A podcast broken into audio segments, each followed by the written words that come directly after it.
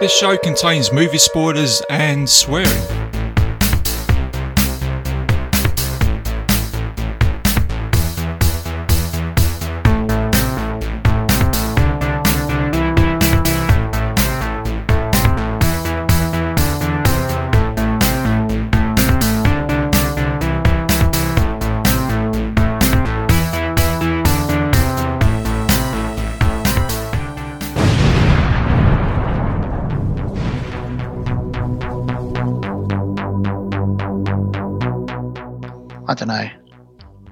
About it. I was just Does about. it, does does your does your Stinkor still smell? They're like Gary. All right. My stinkor it does still smell, Gary, because um, I keep it in a sealed Ziploc bag, just like I keep my Moss Man in a sealed Ziploc bag. So he still smells of pine. nice. Hello and welcome back to another episode of Bite Size Cinema. I'm your host RJ McCready, and for this episode, I'm going to be taking you guys back to a year in 1986 to review The Man Behind the Mask. That's right, it's going to be Jason Voorhees. Jason Lives Friday the 13th, Part 6. And joining me today for the show is my good buddy and regular co-host Dan Bone from the podcast on Haunted Hill. Dan, how you doing, mate? I am doing and also Ah, Thank you very much. Yeah, I know. I, I know this is probably one of your favourite franchise. We'll get into that in a minute. But um, we've also got a very uh, special guest joining us today. It's always great when we have Mr. Gary Hill coming onto the show. How you doing? Um, I'm here and I intend, at least hopefully, or you know, unfortunately, not uh, last until the end of the song. And you know that that's may or may not happen. But um, yeah, when the when the Winnebago is rocking, uh, unfortunately, don't bother knocking. So there we are. Yeah, and we we got a guy in there as well. We called uh, Colt as well. Funny enough. yeah, that's his name. That is his name. I Uh, choose I choose not to identify and you know use dirty words in Court Psyops' name. he, he, he's a friend. There you go. It, uh, That that man that man is suffering some serious abuse at the moment on Legion, isn't he? Do you know what I mean? We're only about two minutes into the show. we already mentioned cult psyops. You know. Let Well, I think him and Ricky have patched things up now from the sound of Ricky's last episode. They're, they're friends again now, which is all good. yeah, the uh, the Robo Court thing, wasn't it? Hello, Ricky. I am Court. yeah, but I think they have uh, kissed and made up now anyway with their latest episode. I think anyway. So that's great, guys. So what you been up to, uh, Dan? What you been uh, watching, mate? Because I know it's you'll see, you know, our favourite month, horror month. I know you've been watching a lot of horror movies. There's probably a lot of stuff that you've probably seen already, which you're revisiting and stuff like that. Indeed. Um, there's a couple of movies that I have never seen before, one of which I know Gary uh, has definitely seen because he commented on me watching it. That was The Pit. Uh, from what year was that one? Uh, 81, Gary. You, you've seen The Pit, haven't you? no, it's a delight for sure. Man, that uh, child in the bath scene was just a little bit too pervy. Just a little bit too pervy. Um, You know what, what he sa- what, when he says that, guys, you think like, oh, an adult is doing something inappropriate. Uh, uh, uh Yeah, watch the pit. You know. Yeah, that one was uh, that one was it was a fun one though. I did enjoy the pit from 1981. Another movie which I was recommended by Gav, my my co-host on my show, um, was The Entity, which I'd never seen before oh yeah, okay. I think that's from uh, 1982. Is that like a sort of spiritual haunted house movie? I haven't seen it myself, to be honest with It's, it's apparently based on a true story about a woman. It's not a very comfortable subject matter, but it's about a woman who is repeatedly raped by a ghost. you. and it's really quite a tough watch, but ultimately quite a good film. I think Yeah. it's just a a tough watch at times, as you can imagine with the subject matter there. Yeah, yeah, it was. Uh, um, yeah, I, am surprised I haven't seen it. I've heard of it, but um, there was another one as well, wasn't there? Of the sim, is it the Sentinel as well, wasn't it, or something like that? Or yeah, the Sentinel. Yeah, that's right. Yeah, that's there's a, a, lot one. of films like that kicking around with those names, wasn't it? Obviously, like you had the Changeling as well, didn't you? Which is a great film. So uh, yeah, I need to go and check that one out. Or I don't know, maybe not. Now you said that. so yeah, be warned. Be warned. Not sure. Not, not, not for everyone. The only other movie which I uh, I watched, um, which I'll mention, which is a, a favourite of mine, I haven't seen in years, Hmm. and that's Sam Raimi's Darkman. Oh yeah, yeah, that's a good film. I imagine that's one you're familiar with, Gary, isn't it? Do you like Darkman? Darkman's good. Um, I, I like the Darkman sequels as well. I think Oh. uh, uh, Arnold Vosloo took the reins pretty well as the Darkman character in two of those films, and they don't suck. And uh, I recommend those too. Yeah, I don't remember the third one. I definitely definitely have seen the second one, um, but I don't remember the third one so well. What I do remember is, is it Liam Neeson saying, "Oh, I don't want the fucking elephant" or something like that. isn't Hey, it? says, take the fucking take- elephant, man. Take the fucking elephant. That's what I remember, man. Do you know what I mean? It's like, yeah, and, um, it's um, basically Sam Raimi wanted to get the rights for for Batman, and he couldn't get hold of them, so he created Darkman, and that's what we ended up with. Yeah. So it's pretty cool. Yeah, it's a good Made up his own superhero. Why Bruce not? Campbell begged him to, to be the to be Darkman, but they said, "Sorry, Bruce, you can't carry this big budget movie. This isn't for you." Was that which is a shame. Was that before? That was obviously before Army of Darkness, was it? Uh, was it 92? Uh, yeah, it was 1990. Darkman was. Uh, Larry Drake brothers. Larry Drake just uh, acting nuts. I love it. And um, he is insane in that movie, isn't he? Uh, unfortunately, the Blu-ray does not help that film in certain parts because it was early green screen stuff, especially when Darkman's swinging from the construction site. You just see it sticking out like a sore thumb. It's good though. Yeah. It just um, you could tell it had a budget compared to the Batman film. It just um, Yeah. And then you had was Yeah. it was it Harold Raimi in that as well was a sort of lunatic with one leg, wasn't it? He starts jumping about and he's got a machine gun that comes out of his leg. Is that right? There is a guy in it with one leg. I can't remember the guy that plays him, um, but there's definitely a guy with a machine gun leg in it. Way before um, Planet Planet Terror, there was a machine gun person. Way before Planet yeah, Terror. that was it. Yeah, it was a nice little touch on that. It was at the beginning when he just shoots everybody in the warehouse, and that's that's a thing. Tip, Yeah. It's a typical sort of. And I think it was made in the 90s, but it was sort of like an 80s thing, wasn't it? Where you get people turn up in a warehouse doing some sort of dodgy deal, and then there's machine guns firing off, isn't it? So it's like a bit of a sort of lethal weapon moment there. With Liam Neeson watching from the shadows. Yeah, that's it. So yeah, no, Darkman, that's a good movie, man. And Gary, uh, how's things for you, bud? Oh, it's, it's it's good. It's going okay. I got some watches in there, um, which I have to record reviews of, small reviews, and I'm uh, doing this 31 days thing. I'm gonna package. It was gonna be like four films in a, in a, in a tiny tiny show, and now it's gonna be like 10 films in a tiny show. I just got really busy. but the theme I've chose, everyone's watching like all this good stuff for Halloween, and you know, like Bo's killing it with his you know little shows, and he's watching the real quality stuff. Hmm. I've chosen to go with a theme in which the word blood is in the title of all the films, and some of them are surprisingly good. But then you have say that's related to Darkman because it's got the same um, like Durant's number two, the the bald guy that he first becomes, he first changes his face to. Oh yeah, Yeah. He shows up in Blood Dolls, which is a Charles Band picture Oh my god. that Mm. that's like that that, that that resembles you know uh, Puppet Master, but the dolls are racist Oh god. and uh, yeah yeah.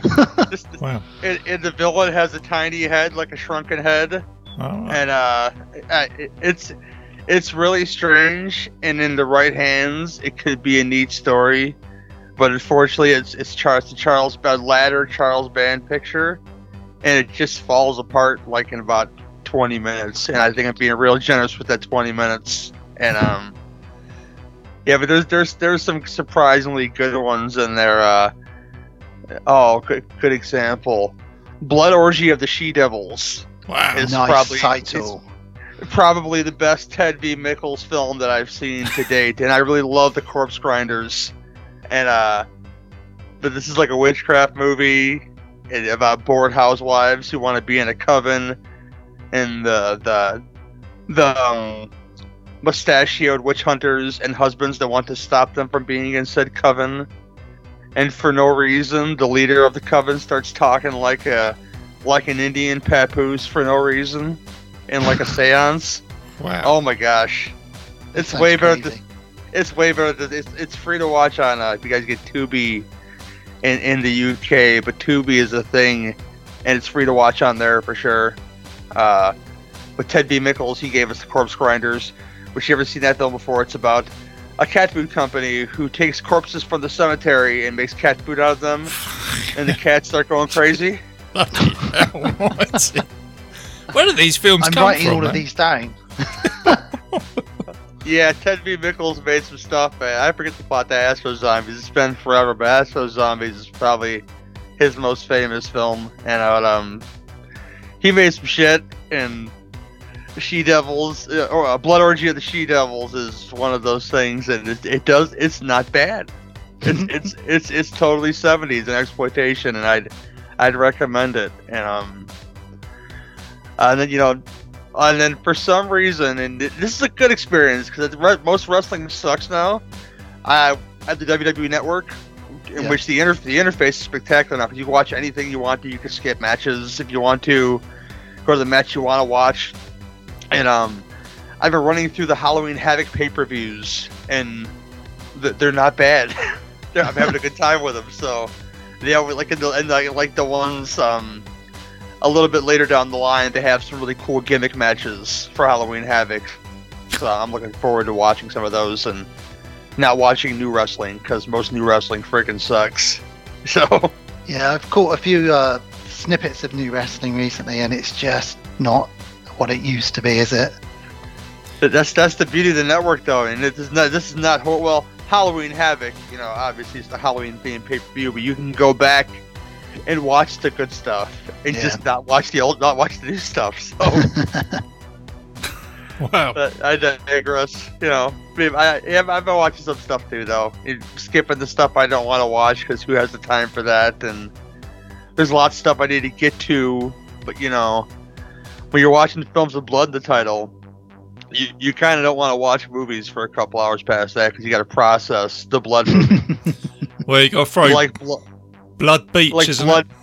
Yeah, Blood Beach, yes. Which you know, I, I- I did watch that for for these shows, and I'll, I'm gonna bring something positive out of Blood Beach. You know, besides Mm. all the police procedural, the, the procedural stuff that um clogs up that movie.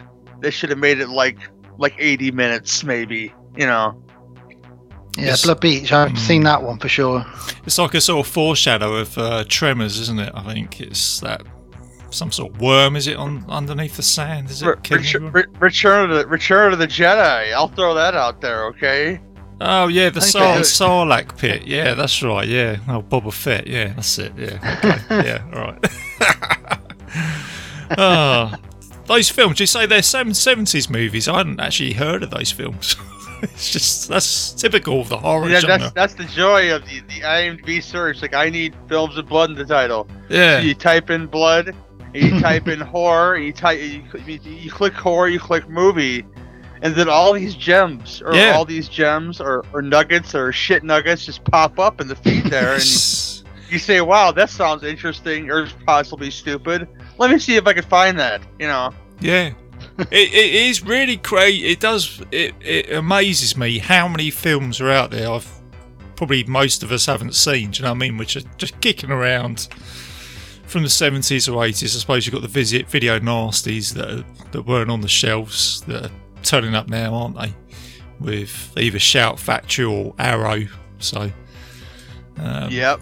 yeah, we're just well, even having a things like resurgence. the, the Entity, which as soon as I posted, I was watching that. Everyone Hmm. was like, "Oh yeah, this movie's really good," and I was like, "Oh, I've never ever heard of it. no, but that's it. That's the thing, isn't it? How did I miss this?" Yeah, it's crazy, man. It's, it's got it's got a DVD release here, and that's it. That there's no Blu-ray at all.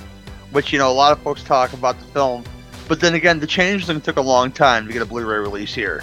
So, but that is a Blu-ray release now. But it, it took like an independent company to, to step in and say, "We're, we're going to take this film and we're going to clean it up from the original elements, and we're going to put it out." Hmm. Yeah, that's cool, man. Yeah, And the, the, the company here, the company here is called um, who put that? Severin put that out. L- look that company up. It's, a- it's as small as small can get, you know. And they they decided we're gonna take this film. Probably, probably found the film elements in a dumpster or a room somewhere. These guys literally dumpster dive for prints of Films, you know, Vinegar Syndrome and stuff, and God. they just So- throw this stuff away. Literally, it's fu- it's freaking sad. Yeah, I, I can just picture the scene now. You go into a room, you go, "Hey, I just found a load of negatives to a film that no one's ever seen. Yeah, we'll get that printed." Fucking hell. and then Savage Harbor is a film that Vinegar Syndrome put out, which stars Frank Stallone in it, and wow. It doesn't sound like much, but it is a phenomenal film, and it would never exist on Blu-ray Hmm. without companies like Vinegar Syndrome, and bless them for doing that. you know. Vinegar syndrome. Bloody hell. oh man, God bless Vin- vinegar syndrome. Oh man, well listen, on that note, with the vin- vinegar syndrome, I really like that by the way, that's pretty cool. Do we have a look at this movie then, guys? Do we have a look at oh, old Jason? yeah. Come on then, let's uh, let's go into that graveyard with all the lightning and that sort of spooky hammer ambience about it. Let's uh, play you guys a trailer and we'll see you soon.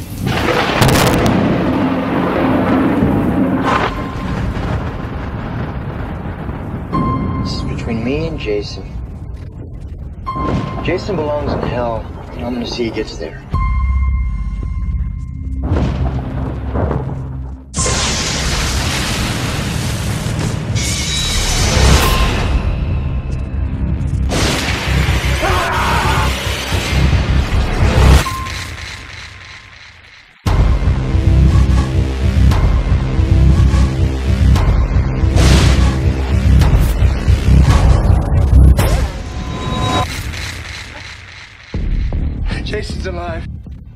Dug up his body.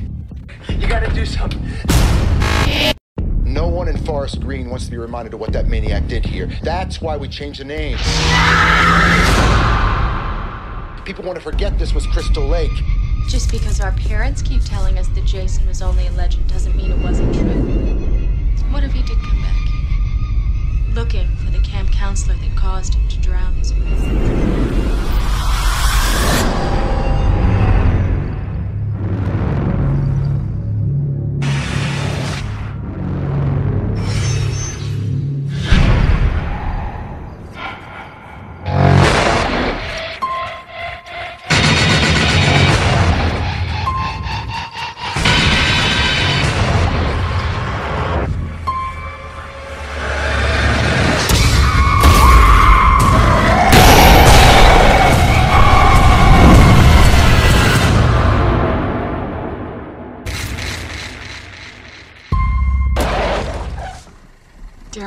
Darren, we better turn around. Why? Because I've seen enough horror movies to know any weirdo wearing a mask is never friendly.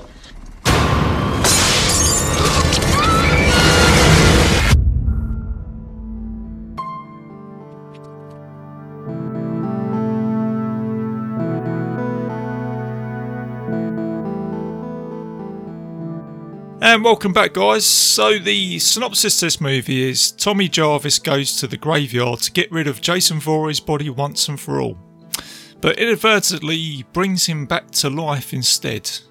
The newly revived killer once again seeks revenge, and Tommy may be the only one or the only person to defeat him. It's got a 88 minute runtime. It's a R-rated movie, and it came out in 1986 and was directed by Tom McLoughlin. And I think it's one of the first movies that he directed. So, guys, um, Dan, uh, is this your first Jason movie that you watched, mate? I think I've, you've spoken about this before. It is, yeah. I caught it um, in my mid teens, probably Yeah. sometime in the 90s uh, on TV late one night, and I think I recorded it on VHS. And it was the only Jason movie I'd seen, and I watched it quite a lot. And then when I started get, having a disposable income, I started seeking out the other ones Yeah. because I knew there was at least five more before it. Little did I know there was a couple after it as well at that point. And uh, I think I was a little spoilt because this movie's got a very different tone. They've all got their own unique tones in to some extent, but this one was certainly a lot more tongue in cheek. And to begin with, I was a bit disappointed that the other ones were so serious, especially the earlier couple. Uh, but I've grown to love them all, grown to love this franchise. I now have a Jason Voorhees tattoo on my arm and absolutely love it. And this movie is just so much fun. Um, it is the movie uh, for me, for me, that the franchise realised what it was and what the fans wanted. And it seemed to deliver everything in this film for me. Yeah, for sure, man. Uh, what what Jason tattoo have you got? Is it which mask? Is it the one from this movie, or because I know his mask? It's the one. It's the one from uh, number four. Oh, the one okay, that's on yeah. that famous poster on uh, for number four. Yeah. Is that weird? Because there's a little bit of um, a tie over here, which uh, the director's done very cleverly. Is he's got the um, axe um, split in the mask, isn't he, at the top? Yes, that's right. I've got the split in my mask as well. Yeah, so I like the way he's brought that over as a bit of continuity, which is very clever. In the film, the same as you, Dan. Um, I watched this is the first one I watched. We may have watched it at the same time in the nineties, mate. I think it was on Channel Four or BBC Two or something like that. More than and, likely. um, I loved it. Do you know what I mean? I just thought, wow, if this is what every Jason movie is going to be like, then I'm sold. And um, I was the same as you. I revisited, I think, the first one. It wasn't. It's not my favourite one, really. The number one. Usually, number one is usually like the sort of main um, sort of launch, isn't it, for a franchise? But Yeah. I think it maybe it's because I was sport with this one. But what is strange is how you've got to number six, and usually in a sort of franchise, number six towers off. But in this case, you know, it, it's it's just blown it out of the water, isn't it? You know, certainly if you compare it to like the Jaws franchise or uh, Police Academy or what have you. So, um, Gary, um, Friday the Thirteenth, bud. When did you uh, first see this movie? Did you just say Police Academy? Because I knew you, was know, gonna. I knew you was uh, gonna I'm say gonna go- something as soon as I said Police I'm gonna Academy. go watch knew you was those instead now. You, you, you turned me on now. So you triggered something. You know. Citizens on patrol. I And knew it's you was gonna say pro- that. It's, pro- Sorry, mate. it's probably Leslie. It's probably Leslie Easterbrook, who's still very gorgeous today. But you know, that's um. Getting hot under the collar, Oh, Gary. yeah. Careful.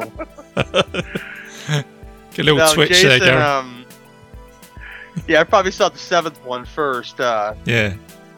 K- Carrie versus Jason, telekinetic girl.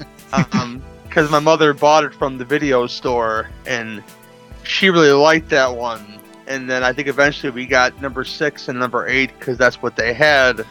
So those three VHSs are the ones that I owned, you know, initially, and you know, until like Dan says, you had disposable income, you could buy what you want, you know. But even then, if you go to like a like a the mall and get them, they were like thirty bucks a pop on VHS. So you had to get that those secondhand copies if you wanted, Mhm. you know, all the good good that you wanted. And uh, but yeah, th- th- this one, and I agree with with you, uh, RJ. So don't feel no shame about that. I think the first one, eh, which which you needed in, in the canon of the franchise, obviously, Mm. is a little dull in comparison, even to part two. Part two is probably in the top three for me of Yeah. all time. I agree. I agree with that. But you didn't get that. You get you got you didn't get you know spoilers if somebody hasn't seen the forty year old movie. Jason is not the killer in the very first movie. It's an old lady who happens to have this freakish strength that can lift horny teenagers above door frames and hang them down. Okay. Uh, yeah, yeah. that, that was my, my, my biggest like complaint about the first one. Is Mrs. Voorhees' freakish strength? Is it supernatural? Is it like I've heard like it's like oh um, when a mother's in distress, she can she she can lift a car. It's like okay, you know, but it just seems a little far fetched to me that she's a senior citizen Hmm. and she could do all this shit. But you know, here here we are. But um, but this one they go totally like like there was a turning point in the Nightmare series. I think it was part four, we're we're gonna MTV the hell out of this. Yeah. Just make it, it make the kills insane. Which I think in this one you get like you get like eight kills in the first twenty five minutes, Yeah. and you don't get that in any other Jason film.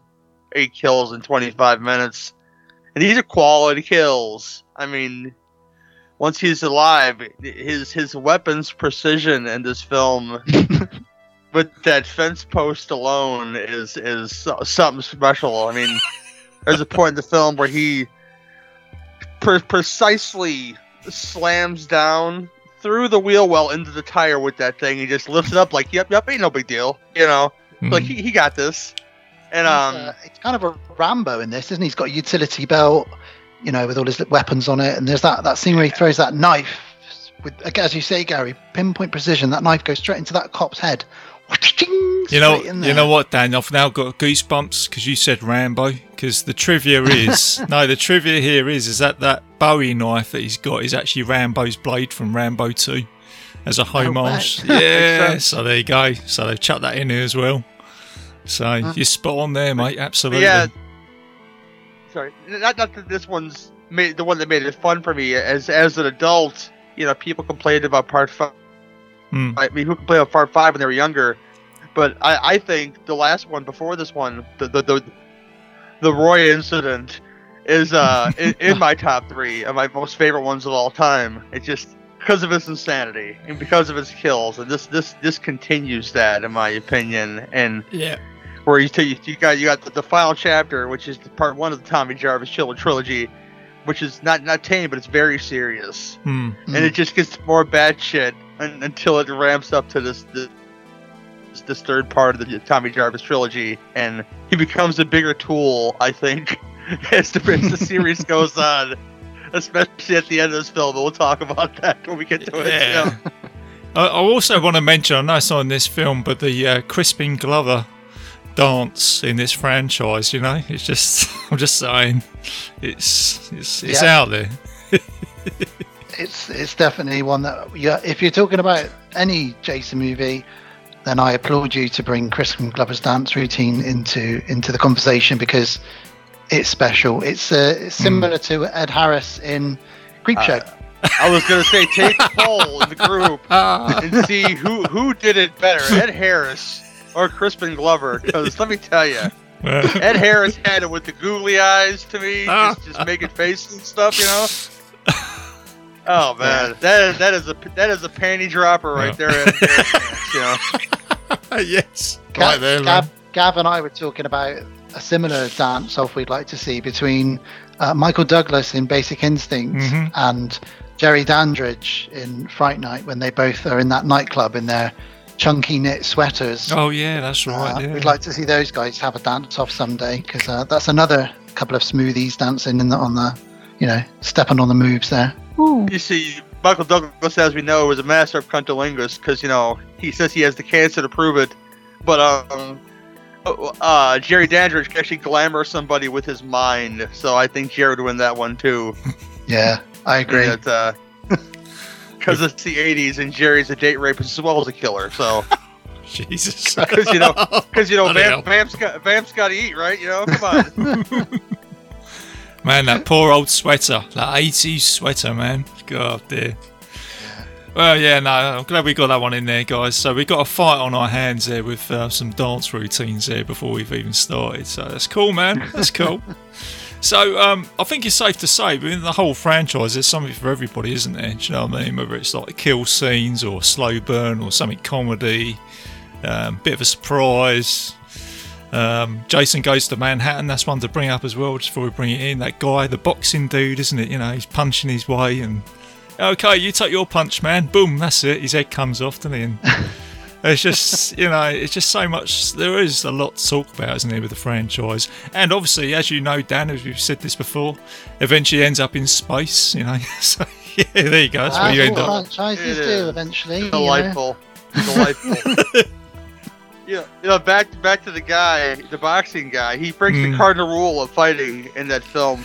You're supposed to wear your opponent out by letting him throw a few punches, and Yeah. Jason seems like the haymaker type to me. And he just kept swinging at that mask like no business till he freaking wore Mm. himself out. I was like, come on. Yeah. And then he knocks his head off, of course, you know, which is hilarious. You know. but yeah, as a fighter, I think his name was Julius. Julius needed to be a little bit better at learning his opponent, is all I'm going to say.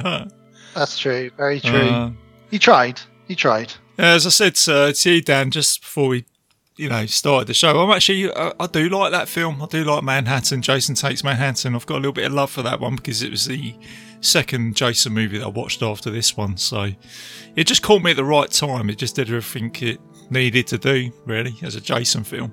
My my well, my favourite scene in that whole movie, and I, I am a fan of that. It is definitely my guilty pleasures. Is the scene where he annoys the punks in Times Square and kicks their their radio, and they sort of all say, "Hey, what the fuck, man?"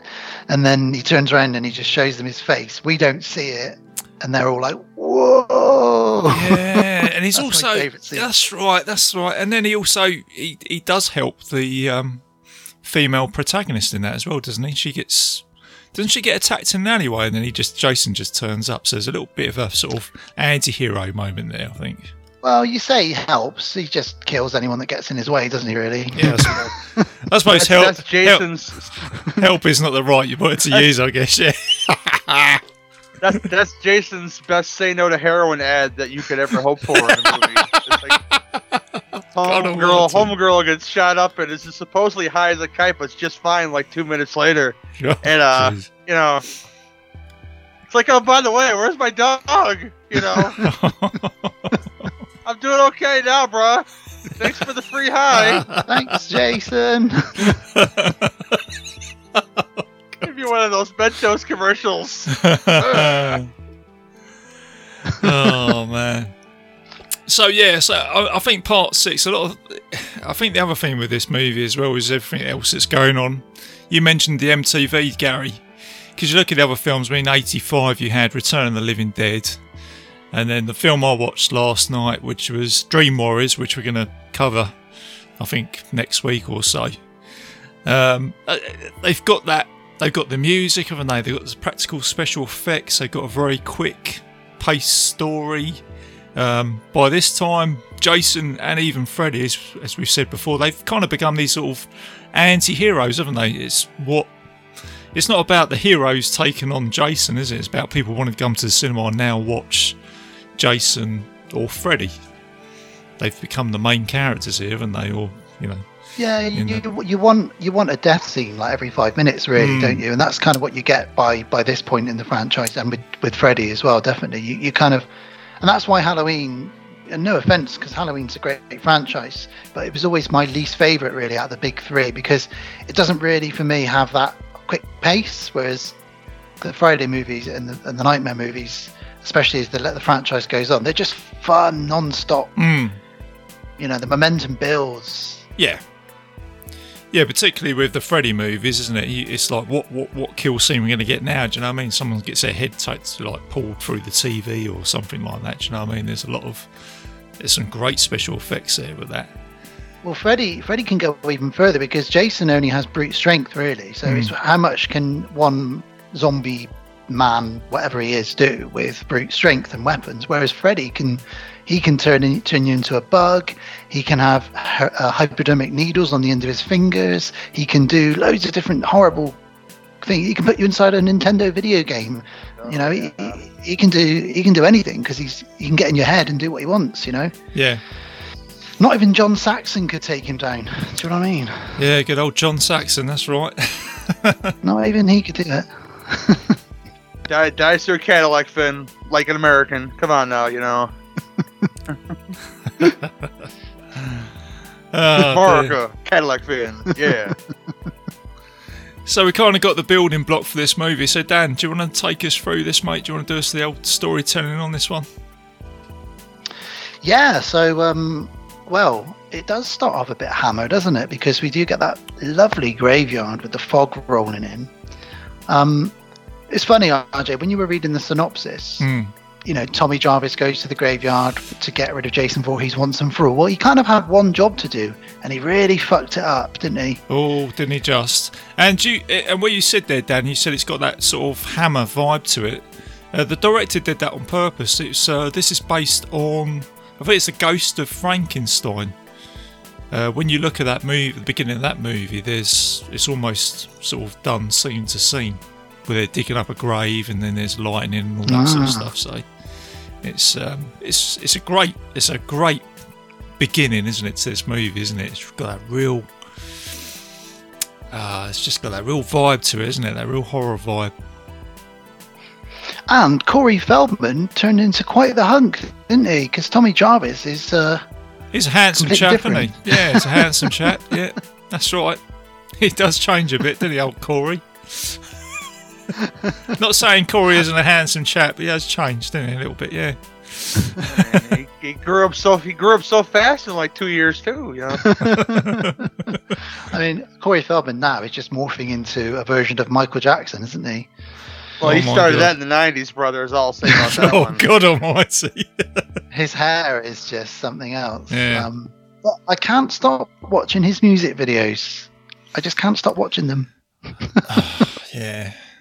Have you have you seen Rock Roll High School Forever, Dan? Uh, no, I've not seen that one. No. Oh, it's a great. I'm gonna send it to you because it's a magical sequel. It's a Oh. he sings and dances in that picture, and it's Yes. it's amazing. Does he do Michael Jackson dancing? I I a little bit. I think. Yes. Yeah. Yeah, yeah. Because this is post Dream a Little Dream, where he was going full on Michael Jackson. Yeah, I remember So, that one. I yeah. remember that one where he does the full-on Michael Jackson dance routine in that one. Oh, I digress though. Forgot to mention one thing though, guys. One of those important, important, important elements that Ghost of Frankenstein does not have. His best buddy Hawes in this movie is played by Horshack from from Welcome Back, Kotter in this movie. So Ah, I thought I didn't. re- I didn't know where I recognised him from. yeah, I That's thought I it. recognised him Ah. from somewhere. Yeah, that was it. Yeah, I just thought I recognised him from somewhere. Well, so he's a good friend. He's a good friend because he, he clearly doesn't want to be in a graveyard at midnight digging up a corpse, like most people wouldn't. But Tommy insists that he's come back to send Jason back to hell once and for all and make sure that this whole trilogy is put to rest because it is the trilogy, as Gary said. Um, so they find the uh, they find the gravestone, they find the grave. Now, my question here is, who's buried Jason and given him a lovely headstone? I want to know who's who's done that because His, you know, father, apparently. There's a li- Ah. yeah, apparently they, uh, they were supposed to be. Uh, it was written in that you were going to be introduced to Jason Voorhees' fa- father in this one, but they didn't. So I'm figuring it was probably his dad. That that was something that had been cut out of this movie. So yeah, a little yeah, of I, I've heard, I've heard Elijah Voorhees mentioned so many times and never seen him. I, I feel kind of sad for Elijah Voorhees now. Hmm. See, oh, tried to ra- raise a good son and look what happened. Mhm. well, Um, yeah, so they dig him up. They find the uh, they find the gravestone. They dig him up, and all the while, his buddy's like, "Are you sure you want to do this? Are you hundred percent sure?" Yes, he's hundred percent sure. They dig him up, and this scene now with the, the maggots all over the corpse, it just looks amazing, doesn't it? Yeah, because it, it, it kind of goes from really being maggoty, and then when he gets up, he's a little bit more sort of fuller in the face, isn't he? Do you know what I mean? You just think, but yeah, it's great. You've got zombie Jason here now when you come up, and it's just the whole sort of posture thing, isn't it? It's just great. My favourite Jason Voorhees, actually. This is.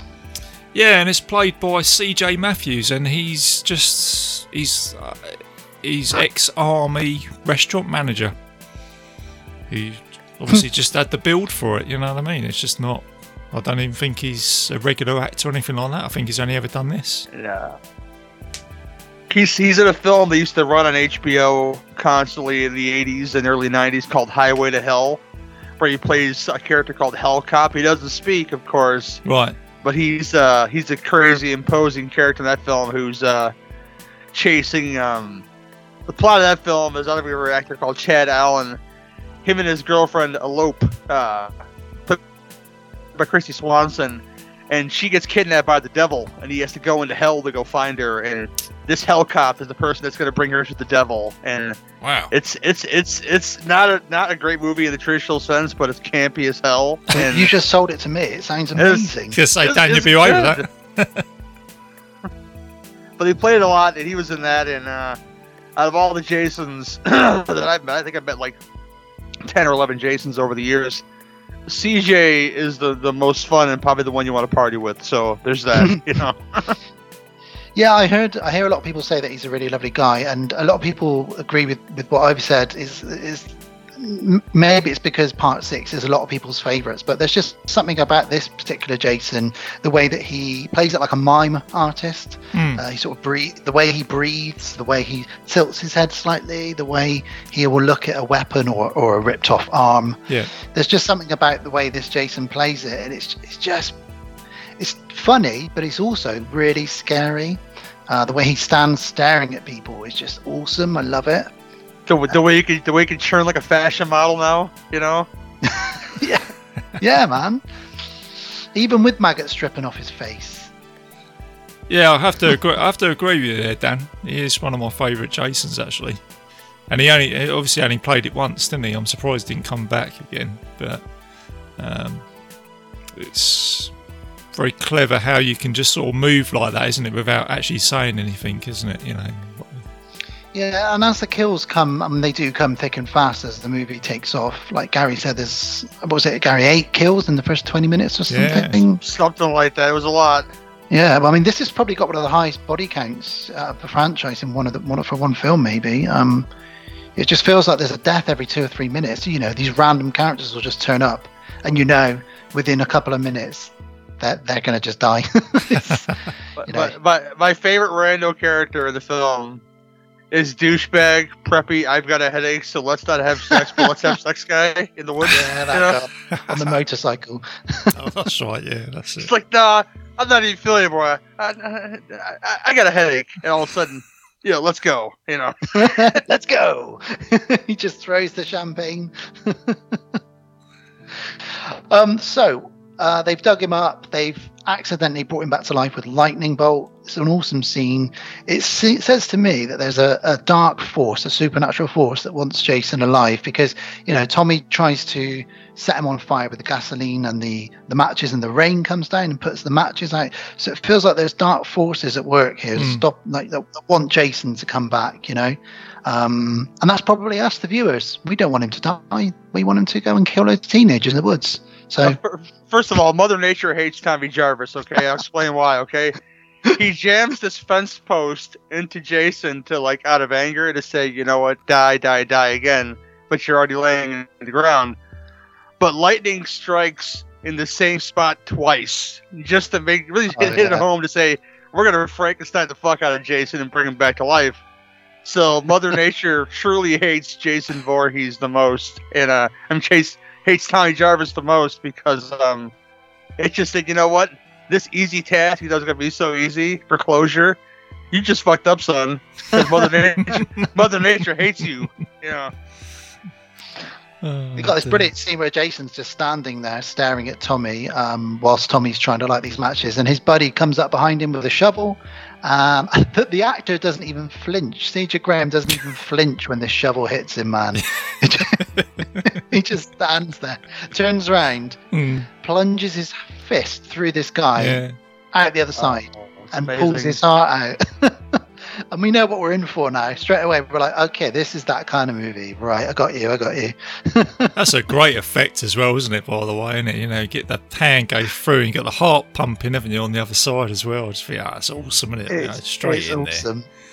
And uh, the other thing I like is the sa- sorry, Dan, the, the sound effects. You know, you kind of got that, and then that sort of din din din din din din din. haven't? And it's just like it just goes really well with score. everything, doesn't it? Yeah, really just- good score.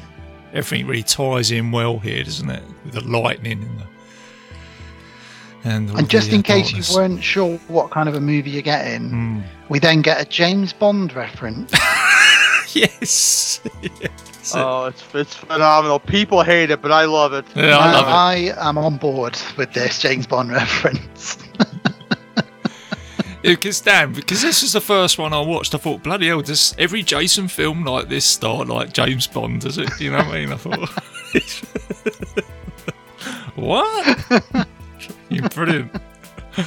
Oh, now, now I need that Shirley Bassey, uh, James Bond type theme music, and you know, I, I need something happening there.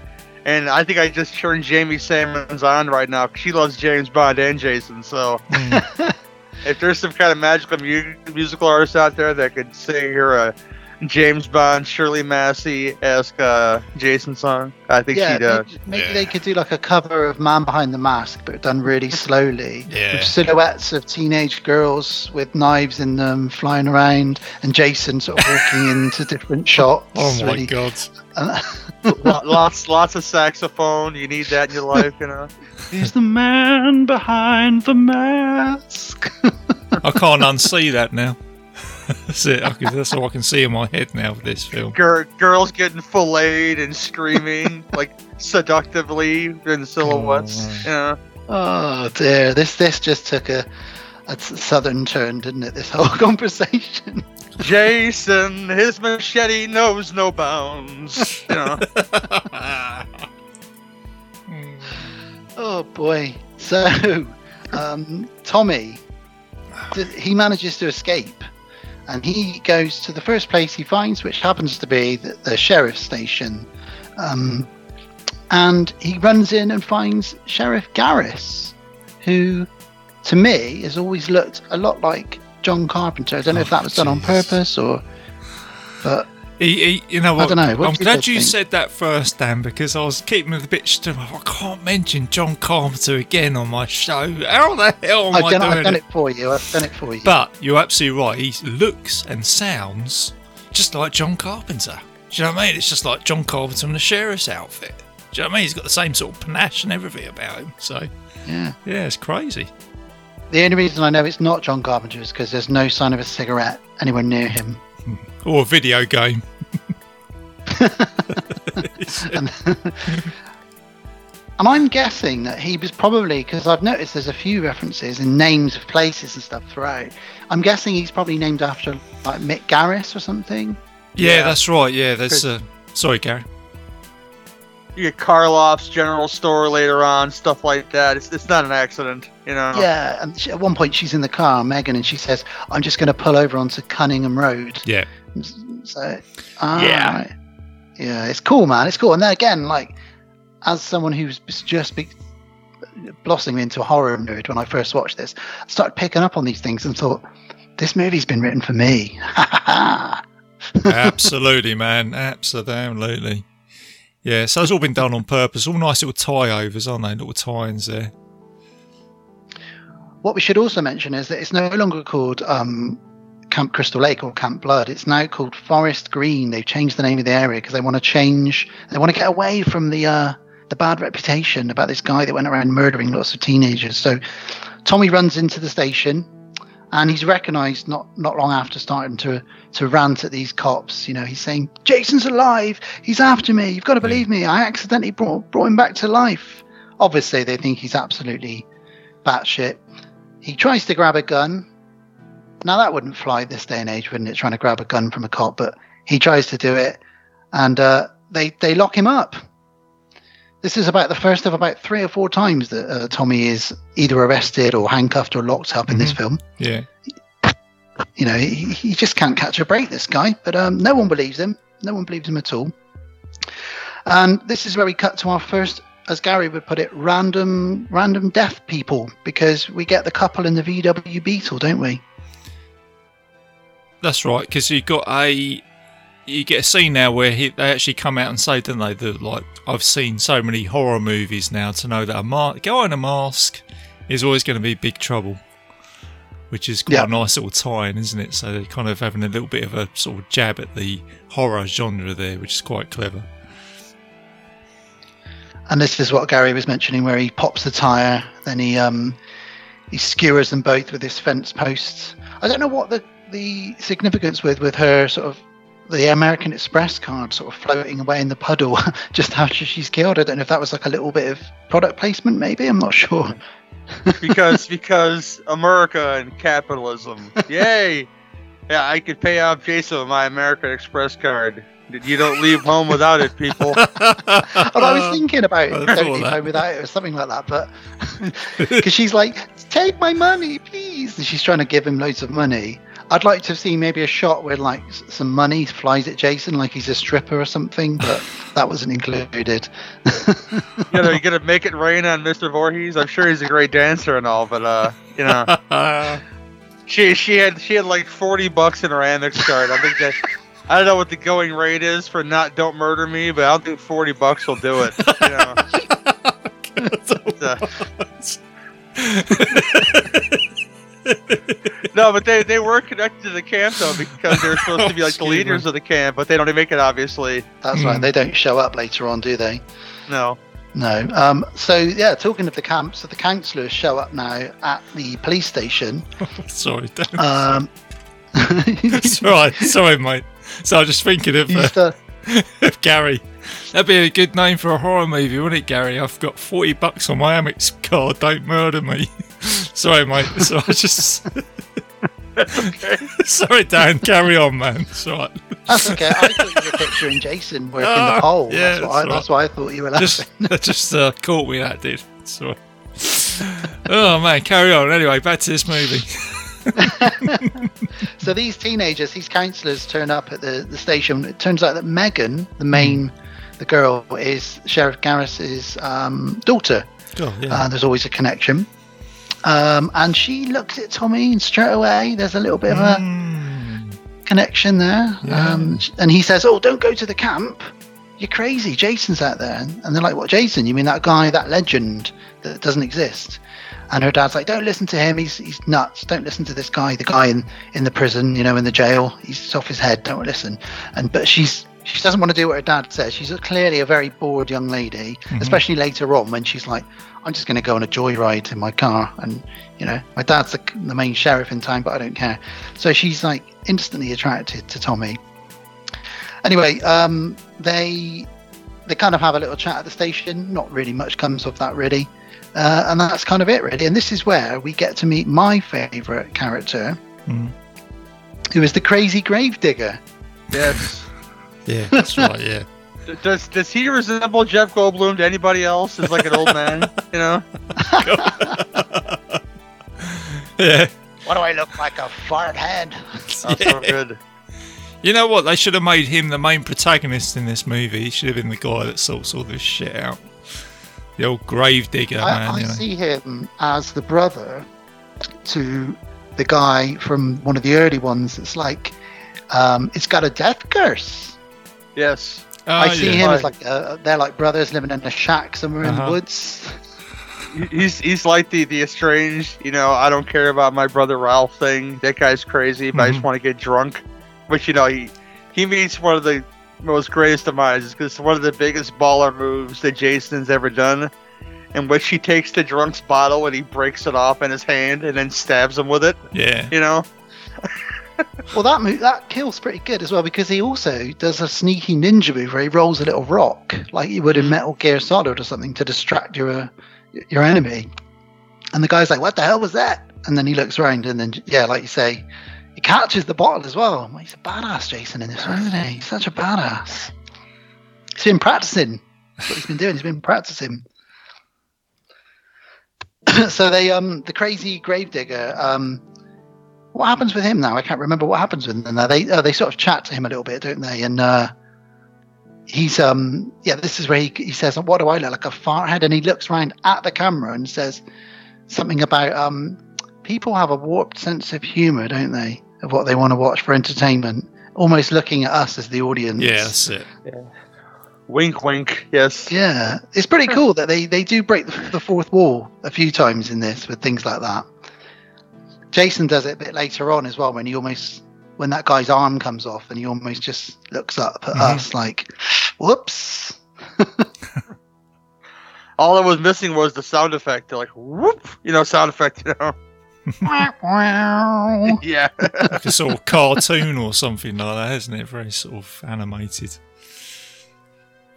Um, when I was uh, a younger teenage man, I had quite a large crush on the girl, the sissy character in this. yes. I can see that. I can see that. Yes. Um, and I was always very sad when she gets her head twisted off later on in the uh, in the movie. Oh, yeah. I Eh. know, yeah, yeah. and and hilarious because the face that she makes, you know. yeah. The kids arrive at camp, and this is where, like Gary said, those two guys from the VW Beetle they they aren't around, so they realise two of their, their buddies are missing. And the kids all arrive. They all real they realise, dun dun dun, what date is it today, guys? It's Friday the thirteenth. Uh oh, what could this mean?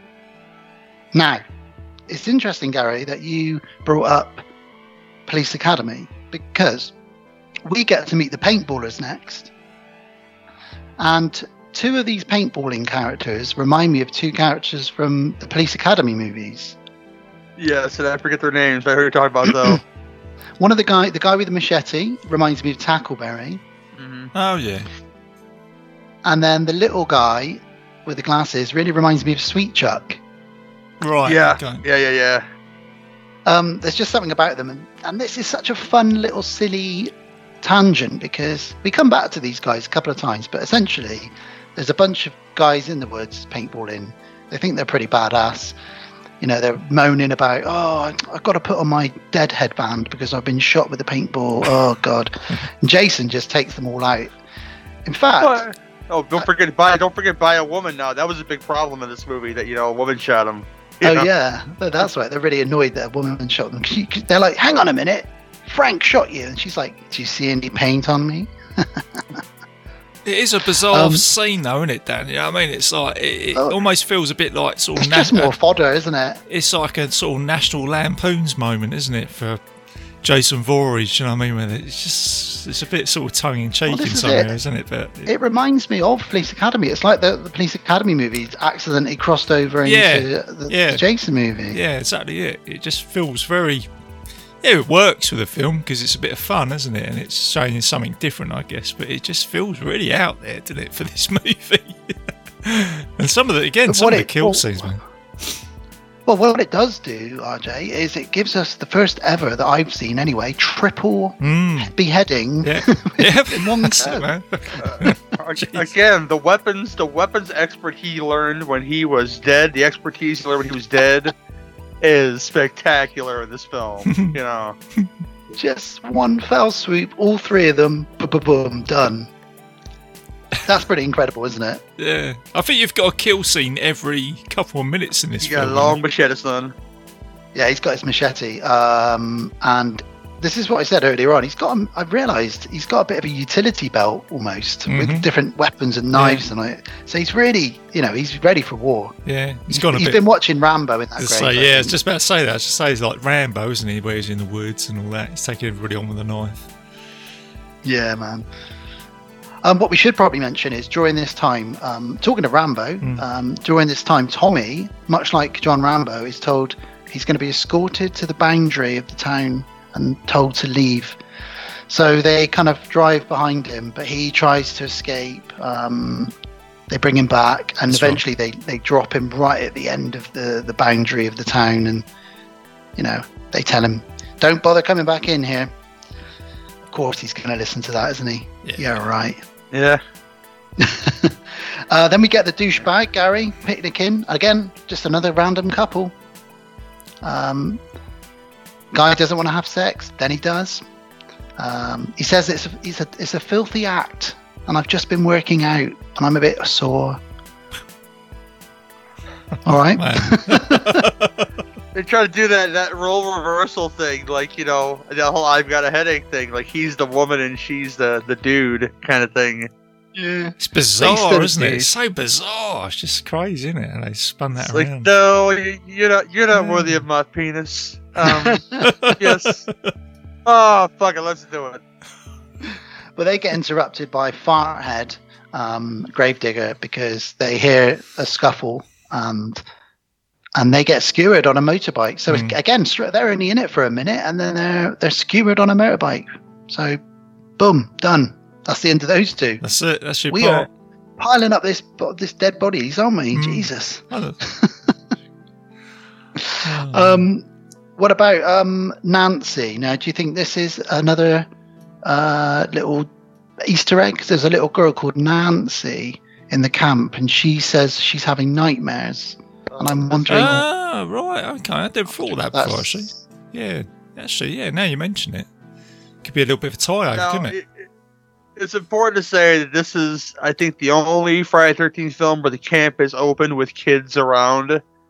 But unfortunately, there's there's kids around and they're bad actors, especially this little girl. Who's one, yeah, Yeah, later on when she finds Sheriff Garris outside, she's saying, "The man wants to kill me." And uh, my wife happened to be walking past my screen when that bit was on, and she looked at me and sort of shook her head disapprovingly, like, "What the fuck is that acting?" I'm like, God. Yeah, it's always it's always the same, isn't it? When you're watching something and then like your missus walks by and sees some strange scene, and they go, "What the fuck is that?" it's always just Yeah. guaranteed, guaranteed. And then, then you've got to delete your history. Then you, oh, sorry, no, um, um, Yeah, we'll, we'll get with that, Dan. Like, so my so my wife watched me watching watching the pit, and this kid was having a bath inappropriately, just staring off into space. Oh, And the next thing you know, he's pushing some old lady in a pit somewhere. yeah, You know, and, uh, yeah. Oh, Oh, I love man. that scene, Gary. But he just takes that woman off on a trip in a wheelchair all the way through the fields and dumps her in the pit. Oh, Brilliant. you know, spoilers. Eight people are down there to eat her. Come on now, guys. You know. Yeah. We've all wished we got one of those. oh man. Um, well, we cut now to Cort. Cort, who loves to wear, as was often the fashion in these sort of movies, um, a lovely uh, crop top Mhm. showing off his midriff, very ripped jeans. But he is busy. Yep. And this takes us back to what Gary was talking about earlier because he is in that Winnebago and they have got a song on. Gary, I mean, would you like to describe what their challenge is that they're trying to do, him and his girlfriend? Well, th- this apparently is the longest song in the world, but because they're they're having sex, and the, this this this uh, you, you pan to the shot, and the Winnebago is bouncing like mad, like like like you're like gorillas are having sex in there or something. but you got Cort who weighs about a buck a buck oh five maybe, and Darcy DeMoss who weighs about like a maybe like 120 pounds, but 25 pounds of that is in her chest. Which unfortunately you don't see Darcy DeMoss's boobs in this movie. You see them other places. So just look look that up. She's very beautiful. Um, but she expects this this young this young you know half shirted person to, to uh last it, i'd imagine they've been rocking and rolling for at least five minutes you know whilst the song was going to last at least 10 more minutes. Now i don't know what Cort's sexual history is like but i'd imagine he's a premature ejaculator from what i've seen. Just, just, by looking at him. So i don't see him lasting more than 10 minutes because as soon as Jason pulls the plug on the Winnebago, he obviously can't because he says, "What? That's not the end of the song," you know. she's like, she's like, are you kidding? And he's like, well, I'm sorry, I thought it was the end. And- and you have to assume he's not wearing a condom either because the way she says, "Are you kidding?" It's like I, I don't, I don't want to use the word. I'm sure you got women listening. But you you've seen the videos, like I've seen the videos of when somebody finishes and he's not wearing a condom. Okay, it's just uh yeah. Are you kidding? Yeah, exactly. You know, now you now you pregnant by the half-shirted loser. Okay. well, this is obviously infuriating for Jason, who traditionally hates anybody having sex in his woods, um, because he's he's seen the camper van rocking, and he goes over and he unplugs the the power supply, which makes Cort have to go out to find out why it's not plugged in. He soon realizes it's actually been severed, um, so they think maybe we should get out of here. He actually says maybe it's that Jason guy. So it's a bit of a legend around these parts. So they they they jump in the camper van, and he is probably one of the world's worst drivers of this particular Winnebago because he can't get this thing going for shit. Um, but he does have a good taste in songs because he Oh, whacks yeah. on um, Teenage Frankenstein, oh. which is great. Alice Cooper song. Yep. Awesome, man. Yeah, Yeah. Fantastic. It's a great tune. And this is where we get what I like to call the Tom and Jerry face smash. That's So good. amazing, isn't it? What, a, what an effect. It's so absurd, but it's so good. yeah. He doesn't realise all this is going on behind him because he's just thrashing out to Alice Cooper so loudly. But Jason is in the back of the van and he's he's struggling actually a little bit with the, with the girl, but eventually manages to just push her face completely through the wall. And like I say, you get that Tom and Jerry with the frying pan, boing, Yeah. and you get to see her face there. You know, his response is, "What are you doing? Taking a dump? Come on." Yeah, he really respects this girl, doesn't he? You can tell Oh. from the last five minutes. Not only is he into creep eyes, he's into fecal stuff too, apparently, because you know, Cort's uh, he's that, that type of dude. You know, I like it Here earlier. There's a scene earlier on where he's trying to teach the kids um, about Native American rituals, and he's just sort of saying, "Yeah, they kind of pile these rocks up, and then they knock them over, and then that way, if you've dumped a girl, she's not going to follow you." Some shit like that. And the kids it's are like, kind of fucked up. Yeah, the kids are like, "What's this guy doing? He's got like half a shirt on. He's got music right on his headphones. Like, who is this guy? Is he from a, an aerobics video? What's going on?" well, he gets his comeuppance because uh, he gets a knife to the head, which is pretty cool, and we get what is now probably one of my favourite still images from any Jason movie. Yep. Actually, yes. uh, I knew you guys would both say that as well. Um, Yeah. It flips over and it catches fire, and you just get this awesome scene where Jason just climbs out of this van on its side and just stands on top of it, It's and uh, it just looks. very epic. much like the Terminator, isn't it? Do you know what I mean? Like, where Oh, just yeah, blow, it is, and it it's is. quite it's quite a good stunt scene as well for the budget that they had, where they tipped it over and you got like a bit of an explosion, and like I say, there he is, stood there in the flames. Yeah, You, you would think, wow, this this is irresponsible to kill the driver whilst I'm in the vehicle, but Jason's dead, so he just doesn't care. So he gets like gets a great shot of him standing on top of the flaming Winnebago, and hmm. it is it is one of the best shots in any Jason film. Yeah, yeah, absolutely. he looks very he looks very looks very stoic. You know, I remember um, about a year or so ago, because Gav will agree with me, because about a Mm. year or so ago, Gav was watching this film and, and he took a picture of that particular scene and sent it to me and said, "Oh man, this this shot," and I thought, "Yeah, yeah, that shot Yeah. is so awesome." A lot of people probably would agree with us. It, It's Mm. just so so good. Um, I wonder, I wonder how they put that together. I wonder if they thought, you know, would it look good? Because by this point, you know, people know who Jason Voorhees is. He's a, you know, he's a pop culture, you know, icon. But just that one scene, it's just a bit of a strange thing to do, just to have Jason stood on top of this van on its side on fire. But I don't know, maybe the director just had a really good eye and knew that would look really epic. Because it kind of stayed with me for the years, really. I, I have to mention uh, you mentioned Teenage Frankenstein. Uh, this has one of those things where if you want the Friday the Thirteenth Part Six soundtrack music, you have to go to either get the single for the Man Behind the Hmm. Mask, which is a pretty epic looking single anyway. I mean, CJ does cons and so does Alice Cooper, so it'd be a nice piece to have signed. Um, but Constrictor is the album that Alice Cooper has um, that Oh, has all right, these yeah. songs on there Yeah. and some other songs. This is the start of like his '80s era almost. hmm You know, where he had to like make Poison. himself more like the other, mu- the other, yeah, the other, other kind of music, and Mm. it really works. And Kane, Ro- Kane, Kane Roberts is in the band now, tearing it Mm. up. And but this has that song, the other songs, and a track that I, I love all the tracks. I listened to it this morning, but there's a track called "Thrill My Gorilla" on the album. God. Wow. He, he always had a magical way of talking about his penis, and "Thrill My Gorilla" is is um yeah amazing. You know, Wow.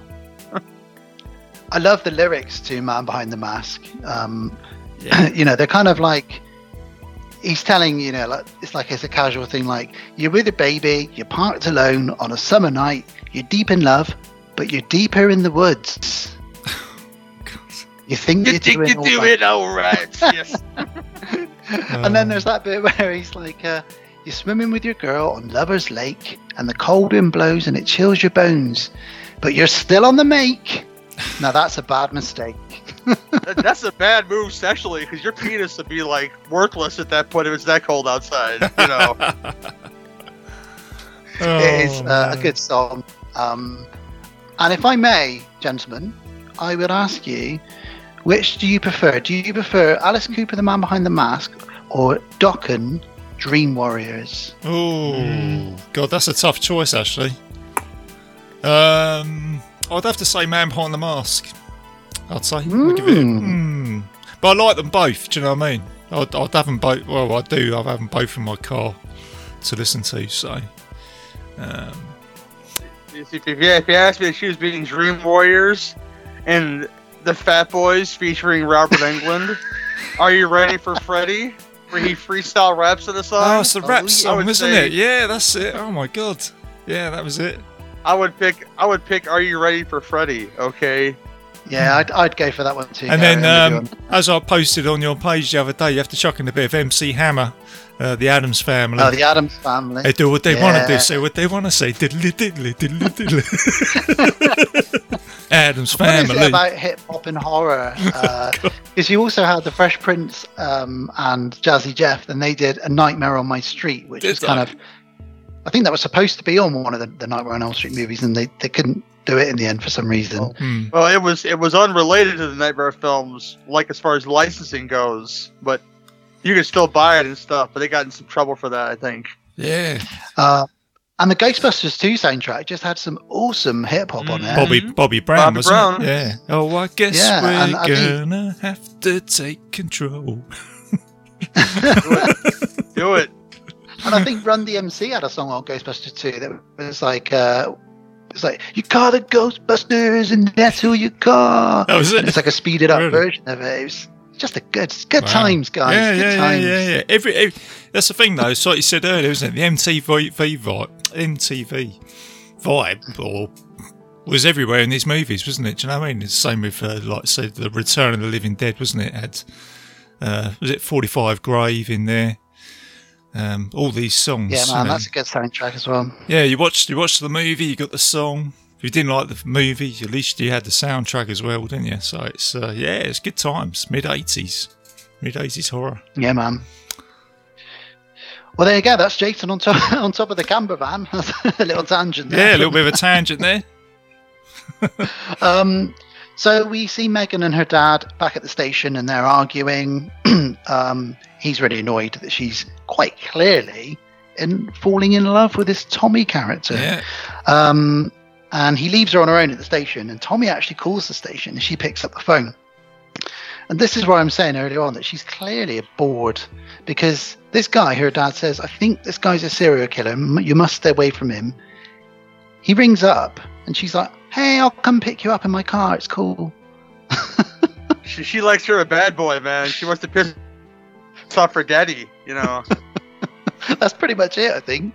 But but Yeah. at the same time, she believes him. So it's, it's uh, Yeah, she can it, it, see. It, it, it takes a while, but she, at first she just liked his butt a lot. So there's that, you know.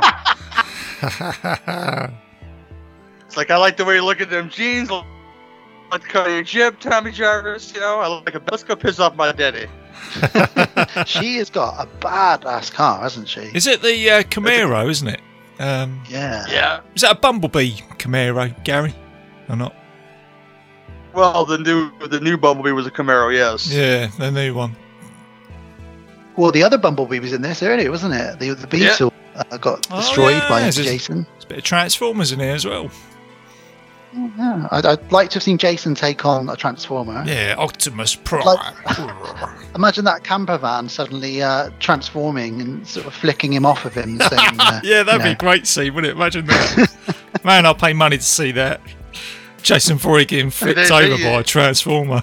God. Th- Then you have another uh, death of Optimus Prime. I mean, he gets sad all over again. See. Yeah. Oh no, don't! Well, I can only take that death of Optimus only once. Oh man. Ah, Well, it's, it's happened about every subsequent Transformer series that there's ever been, though. I think. there was only one death for me, and that was in Transformers the movie. Oh, I. Yeah. Again, we're going tangent. I, lo- I love Beast Wars so much, so here we are. But uh, I'm done now. Talk about Transformers. You've got the touch. You got the power. oh man. What's what's better than one Stan Bush song? Two Stan Bush songs. you know. Oh. Yeah. Um, well, the cops find a lot of bodies in the woods, and there's quite a funny moment here where they they, they think they found a couple, and then they find all the paintballers' bodies as well. Mm. And uh, this, the uh, deputy says, "I'll order up some more body bags. Happy Friday the 13th." it's just so dry. yeah. Oh. and uh, Jason arrives at the camp, and he is like a kid in a candy store here because he's arrived. There's finally loads of kids at this camp, and they're all quite young. You can kill all these kids quite easily. Um, and he's very, very happy. If, if you could see a smile behind that mask, I'm Mhm. sure he'd be smiling. Bless him. He just wants friends. That's all he wants. Is this where you get the you get a little bit of retaliation now? Is it from the cops? Is it you get the is it the inept cops or is that a little bit later on? Uh, I think that's a bit later on, but um, is that where they they just start shooting at Jason and nothing really happens? Yeah, it. Yeah, I think I think that's the first time that happens in a Jason movie as well, isn't it? Where someone continuously sort of shoots at Jason and he just keeps on walking towards them. I think. But there's that brilliant bit much later on where the sheriff shoots Jason and he falls down dead, and we know he's going to sit back up, which he does. Mhm. And then he shoots him again, and he rolls over, and then he flips back around, and it happens like four times, like bang up, bang up, Yeah, that's bang. it. That's Christ. He's not going down. Run. Oh. Uh, unfortunately, Gary, we have to say goodbye to Sissy now because she um, she poured some soda out the window, which not I think she thought she was pouring on one of the guys doing a prank on her.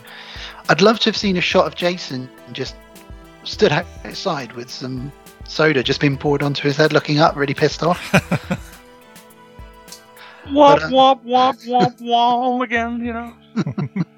But she is pulled out the window and her head is twisted clean off with that expression on her face. It just And, makes me that's the end of Sissy. it makes me laugh the way she just goes flying out that window as well, like a just like a doll, wasn't it? Just whoof, that's it. Whoof, she goes. straight out there. Boom. Oh, I mean, I miss I miss Sissy already. I miss that ensemble already because she looked very hot in that ensemble. You know, her her lounging clothes. But um, yeah, she had yeah. like uh, suspenders, uh, braces as we call them in the UK, on I- um, like jogging bottoms uh, with I- or sweatpants with like a, a cut off American football top. I don't know. She was just she was Mm. rocking it. I've always loved suspenders for no reasons on a girl. I don't know what it is, but you know, it was a thing. It was a thing in the '80s, and it's like the side pony. It never goes away from me. Okay, you know. Madonna loved wearing the suspenders, didn't she? She was I- all, all about that in the eighties. that's uh, Mrs. Gary Hill right there, isn't it, Gary? Little Hey, side you throw pony. some. You throw. You throw a brunette in there with some tease bangs and some glasses. Sure, why not? I'll go there. You know. Did did Madonna ever look better than she looked as Breathless Mahoney in Dick Tracy? No, she didn't. Oh. That's that's my little side tangent on my own. You don't even need to answer me, you two. I'm just Oh man, I'm talking. I'm just Bring- talking out loud now. bringing you want to do the, Tracy Dis- the Disney noir duology? We'll do the Rocketeer and Dick Tracy, no problem. Okay. It's just, uh, I can talk about Jennifer Connelly's outfits for a half an hour in that episode. So Oh, Well, dear. cutting back to what's going on in this movie, Meg picks up Tommy in her badass car, and she now demonstrates that she is a pretty good driver as well. Um, she starts speeding all over the place, trying to avoid the roadblocks. She tells she's very demanding as well. She knows what she wants. This young lady. She says, "Get your head down." Mm. So he does put his head in her lap, and she right. says, He gets you got the flash whole show, doesn't he? didn't you guys? Come on yeah, now. yeah. Gets the whole she says shebang things there, man. like, uh, "That's," she says, "That's what I like," but she's obviously talking about her driving. Mm. And then at one point she says, "Oh, this is going to be a hairy turn," and I thought, "Is that supposed to be a joke?" I'm not. Yeah, it's just thrown in there, and it? huh? Uh, I really don't know. It- it- yeah, that's a line in this movie, and I forgot about it. But now that you mention it, you know, face right, right up in her area down there, and I, I think about um, National Lampoon's Vacation. I just laugh, you know, because films like that you watch as a kid, it has a blowjob joke. You know, back to Police Academy again. You know, it's like, yeah, it's. I was watching this, and that was inappropriate. But yeah, the Harry Harry turns line with his face deep in her her uh, her downstairs area. Yeah, it's it's a little off now. Well, it's funny. I watched Parenthood again a couple of weeks ago, and I'd forgotten. As a kid, I would have seen Steve Martin attempt to receive a blowjob whilst driving his car. Obviously, he, he crashes it. so Um, funny. But as a kid, I didn't know what why he crashed his car. What was going on there with that? But But You watch like, that now? right? It's it's the little stuff in that movie, Yeah. like Dianne Wiest when the when the power goes out, she's holding the Oh. vibrator, looking for the candles. It's That's it's it's so little good. shit, you know. It's so good. So inappropriate. I should not have seen that at the age I did, probably, with some of those jokes. But hey ho. Um, so, yes, Tommy He's got his face in a- an area which we've talked about. Um, but they do get caught, and again, they're they're sort of arrested. Well, he's arrested again now, so he's back to the, the police station yet again. Um, and this is where she is his alibi because he says, well, I couldn't have done that because no, she says Tommy couldn't have killed these people because I was with him that whole time. So her dad's like, oh right, okay, hmm, this is interesting. So yeah, but he's kind of off the hook a little bit now, isn't he, Tommy? At this point, Yeah, they now realise they got that killer on the loose now, don't they? So they're taking it a little bit more seriously now.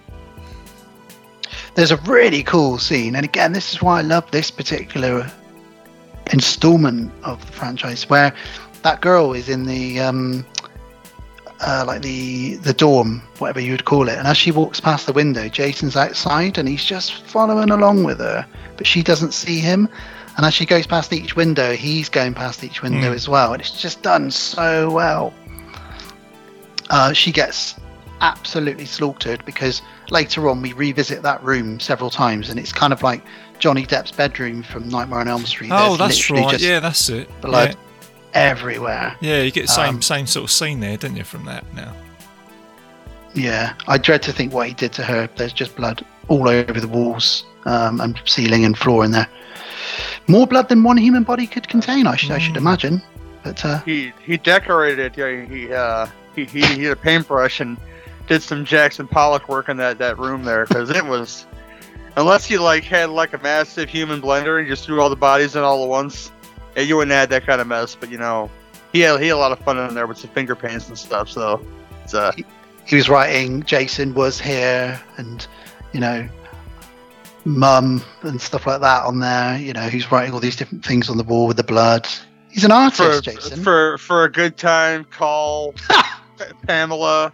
Here you go. Mhm. It's uh just dishing on his own mom. You know. It's, it's, uh, Tommy I'm- Jarvis sucks. there you go. Um, Oh, Megan yes. and Tommy come up with a plan to escape. So they pretend to have a bit of a fight through the prison bars. Then they have a bit of a kiss, which means that the um, the deputy gets his gun pulled off him by Megan. Um, now he's got a Tango and Cash infrared laser beam gun, hasn't he? Yeah. Yep. Where, where the where, where the red shack where the red dot goes, you bang. You know. Yeah, I love. And he says, he says to Tommy something about being a clown, and she says, "You're the one with the red nose." And I thought that was such a cool Mhm. line, really cool line. So yeah, they escape with a gun. So that she's going to be in some serious shit with her dad now. Not to mention the law, you know, stolen a cop's gun, locked him up. Um, Jason enters the children's rooms, and they're all sort of asleep and he's looking around. This is what I'm saying. You can tell he's overjoyed with what he sees before him. He's thinking, well, this is too easy. Take them all out while they're sleeping. Although I don't think Jason would like that. Jason likes the chase, doesn't he? Yeah, he likes a little bit of a ch- that's- challenge as well, doesn't he? And when I first watched this, I thought, no, he can't, can he? You know, with all these kids, you're thinking, no way. And um, he doesn't, does he? he doesn't, anything to thankfully, because Gary's favourite actor, the little Nancy girl, um, she closes her eyes and says, he's not there, he's not there. And when she opens them, a noise has made him walk away. So she thinks she's defeated Jason by closing her eyes. Silly child. That's not how you defeat Jason. And and her and her Lord and Savior apparently she starts praying for no reason. You know. Um, well, luckily the cops have arrived, so this can only mean one thing: the, the day has been saved. Clearly, because these police, they're going to take every, they're going to sort Jason out, and they're going to save everybody, aren't they? They're definitely not going to get completely wiped out by this zombie guy with a hockey mask on. Hmm. Well, unfortunately, that's exactly what happens. Um, this is where the Rambo knife throw happens, straight into that cop's. Oh, that's right. Uh, yeah, that's it. You get a really good sound effect there as well, don't you? Sort of you boom. That's like, you know. It's awesome, isn't it? Yeah, Hey. boom. Lands lands right in the canoe too. He does. Straight in there. Another guy gets um, a classic Jason move. He gets Hmm. the head crush. That's I'm a it. fan of Jason when he crushes someone's head. Yeah, He does that in uh, part three, doesn't he? And that's when the eyeball pops out into the screen. that's right. The 3D one, isn't it? That's right. Yeah. I always thought, wow, man, that that he must be so strong to just crush a human skull with his Hmm. bare hands. I think that takes you some doing. r- r- rigor mortis. You know, come on, he's all stiffed up. That's true. That's true. And he's been practicing. We've discussed that. He's been practicing. Little Nancy girl runs outside and she finds the sheriff and she says, you know, this Jason guy's after me. Um, and he's like, well, go back and hide under the bed. I'll I'll sort him out. So this is the scene we talked about earlier where he shoots Jason. Jason gets up. He shoots Jason. Jason gets up, etc., etc., etc. Until they start having a bit of a scrap and a fight, and he is folded in half. Say one of the best kill scenes I've seen in a Jason movie. Do you know what I mean? The way he just folds him up. You know what I mean? He, he He's, gets fold- this point. he's doesn't folding him up like he's gonna put him away with some luggage or something. I gotta take you on it holiday is with me. ugly. You know? Yeah. I, I got. I, I gotta talk about what happens before that though, because the whole point of her bringing Tommy back to camp is to bury him in the lake with with, with chains and a rock, obviously. Yeah. Mm. And before this, like Tommy's setting up all this stuff in, in the boat, and you know, she she she's nagging him like a woman nags him apparently in this movie because he's he's having he's having nothing to do with it except for his revenge. It's like, but but my dad's out there with Jason. Billy says, "Well, fuck you, bitch. I gotta set up my thing here." You know, and right after her dad gets folded in half, Yeah. like and then yeah, then we get what happens at the end. Like, why should she even care at this point about Tommy Jarvis? Yeah, he's like, I don't care. I've got to sort this Brock and this chain out. Come on, can't you see I'm busy, woman? Jesus Christ. Jason's just Like folding my dad up and putting him into a suitcase. Fucking hell. Jeez. It's like your dad's been giving you shit this whole movie, Meg. Fuck your dad. You know. Fucking. Uh, Megan finds Oh. Sissy's head in the car. It's always sad. And uh, yeah, so that's the end of her. Mm. And Jason smashes into the kids' rooms. I love this scene now where he just literally, the wall just blows, to, the door just blows Yeah. into pieces. Isn't it? I, Kinda I love the Kool Aid. I love the Kool Aid man. You know, move. Oh, he yeah. Does, he does it in part four. Yeah. I, I I think Leatherface does it the best in Texas Chainsaw too. The Kool Aid man move, but yeah, the bursting through the door thing is amazing. Oh, yes. Oh, yeah. It kind of reminded me of uh, B.A. Baracus as well in the A team. Do you know what I mean? When he comes crashing through the door as well, you know. like, In the opener, Crazy yeah. fall. Oh, man. Boom. I'm just picturing what that would look like if Yeah. BA went up against Jason. Oh, man. Yeah. God. I paid to see that as well, actually. well, I tell you who would win that one. The audience. Yeah. Well, I think I think Chase and Mr. T would, would team up, and I'll tell you why. Because they both they, they, they both know how to treat their mother right. So there's that. And um, it's true. Do you know, it's a funny tangent, Gary, but I was thinking about BA's mum the other day. Because uh, I was thinking about his real name, um, which is, I can't remember his real name now. it's, it's it's Bosco. That's right. But there's an episode where his mum comes into it, and you find out that she's got a nickname for him, which is Scooter, Mm-hmm. or Skeeter, or Scooter, one of the two. And Murdock, like that. Murdock picks up on it, and obviously Murdock just doesn't let it drop, does he? Because he's a little, little bugger. Um, yeah, I, I don't know. Sorry, a bit of a tangent there about B.A. Baracus' mum. I do apologise. No, guys. that's fine. It's it, it, it's all about the tangents, isn't it? eh? You know, we just go off on those. It's not a problem at all. Never know where you're going to end up. It's De- it's it's Della Reese, and she's a treasure. So there you go. It's, it's fine. Ah, okay, Uh, so we're coming up to the end now. So Jason, uh, Jason is terrorizing all the children, but Tommy is sort of taunting him. Hey, maggot head, Hmm. come on, you asshole, you pussy. He calls him everything he can to try and um, make him come out into the water. And he starts coming out into the water, but then bloody Megan starts screaming, Tommy, no! And then Jason turns around and he's like, huh? Do I? No, that way. No, that. Oh, and he's sort of turning his head right. Do I want that? Da, da. And Jason, um, Tommy's like, for God's sake, woman! Like, he's almost at me. Shut up! I do kind of feel for Tommy just for that second because his plan has almost worked, and then Meg almost spoils it. And, and by the way, fuck your father still. Come on now. He's like, "Fuck you, Jason." Oh, and fuck Sheriff Garris too. fucking beard, fucking bearded ass. Come on now, you know. Um, and then his so his ultimate plan here, which seems flawed when you say it out loud, is I'm going to set some water on fire. That doesn't sound like it should work, does it? No, not really. Is that is that a ritual thing or something they're doing here? I, No, he's obviously not a Navy man, okay? Because the concoction of chains that he has constructed here to hold the big guy down, you, you think that he'd like want to make like some series of knots or something to make it tight, oh so he would go down to the water. yeah. It's like, no, I just got this chain. I'm gonna drape over you. So stand real still so I can do that. Yeah, Jason's And, uh, not going to stand still, is Come on, he? Jason. yeah. Like a sort of So if you textbook thing real, if you stood real still and gave him extra time to push that massive boulder over the boat without him falling in, because let me tell you, Gary tried to r- r- ride a boat in a canoe one time. It was a canoe, and I, I fell in the water about 40 seconds in. So it's not a hard thing. It's not easy to do not to tip that boat with a giant boulder in it. You know. I mean, it was it's a pretty good stunt. We haven't really talked about the stunt work in this film, but it's a pretty good stunt because you have got loads of fire, you've got a boat, you know, um, you've got a fight that breaks out. Jason smashes the boat in half, so there's some good stunt work going on there. And then there's like an underwater scuffle as well. yeah. You know, something about the Jason movies is they do always have, you know, obviously good deaths and effects usually, but they do generally have good stunt work, especially obviously Kane Ho- Hodder with being set on fire, and you know Jason gets everything happen to him, doesn't he? He gets crushed, set on fire. You know, it's a pretty good stunt. I like that.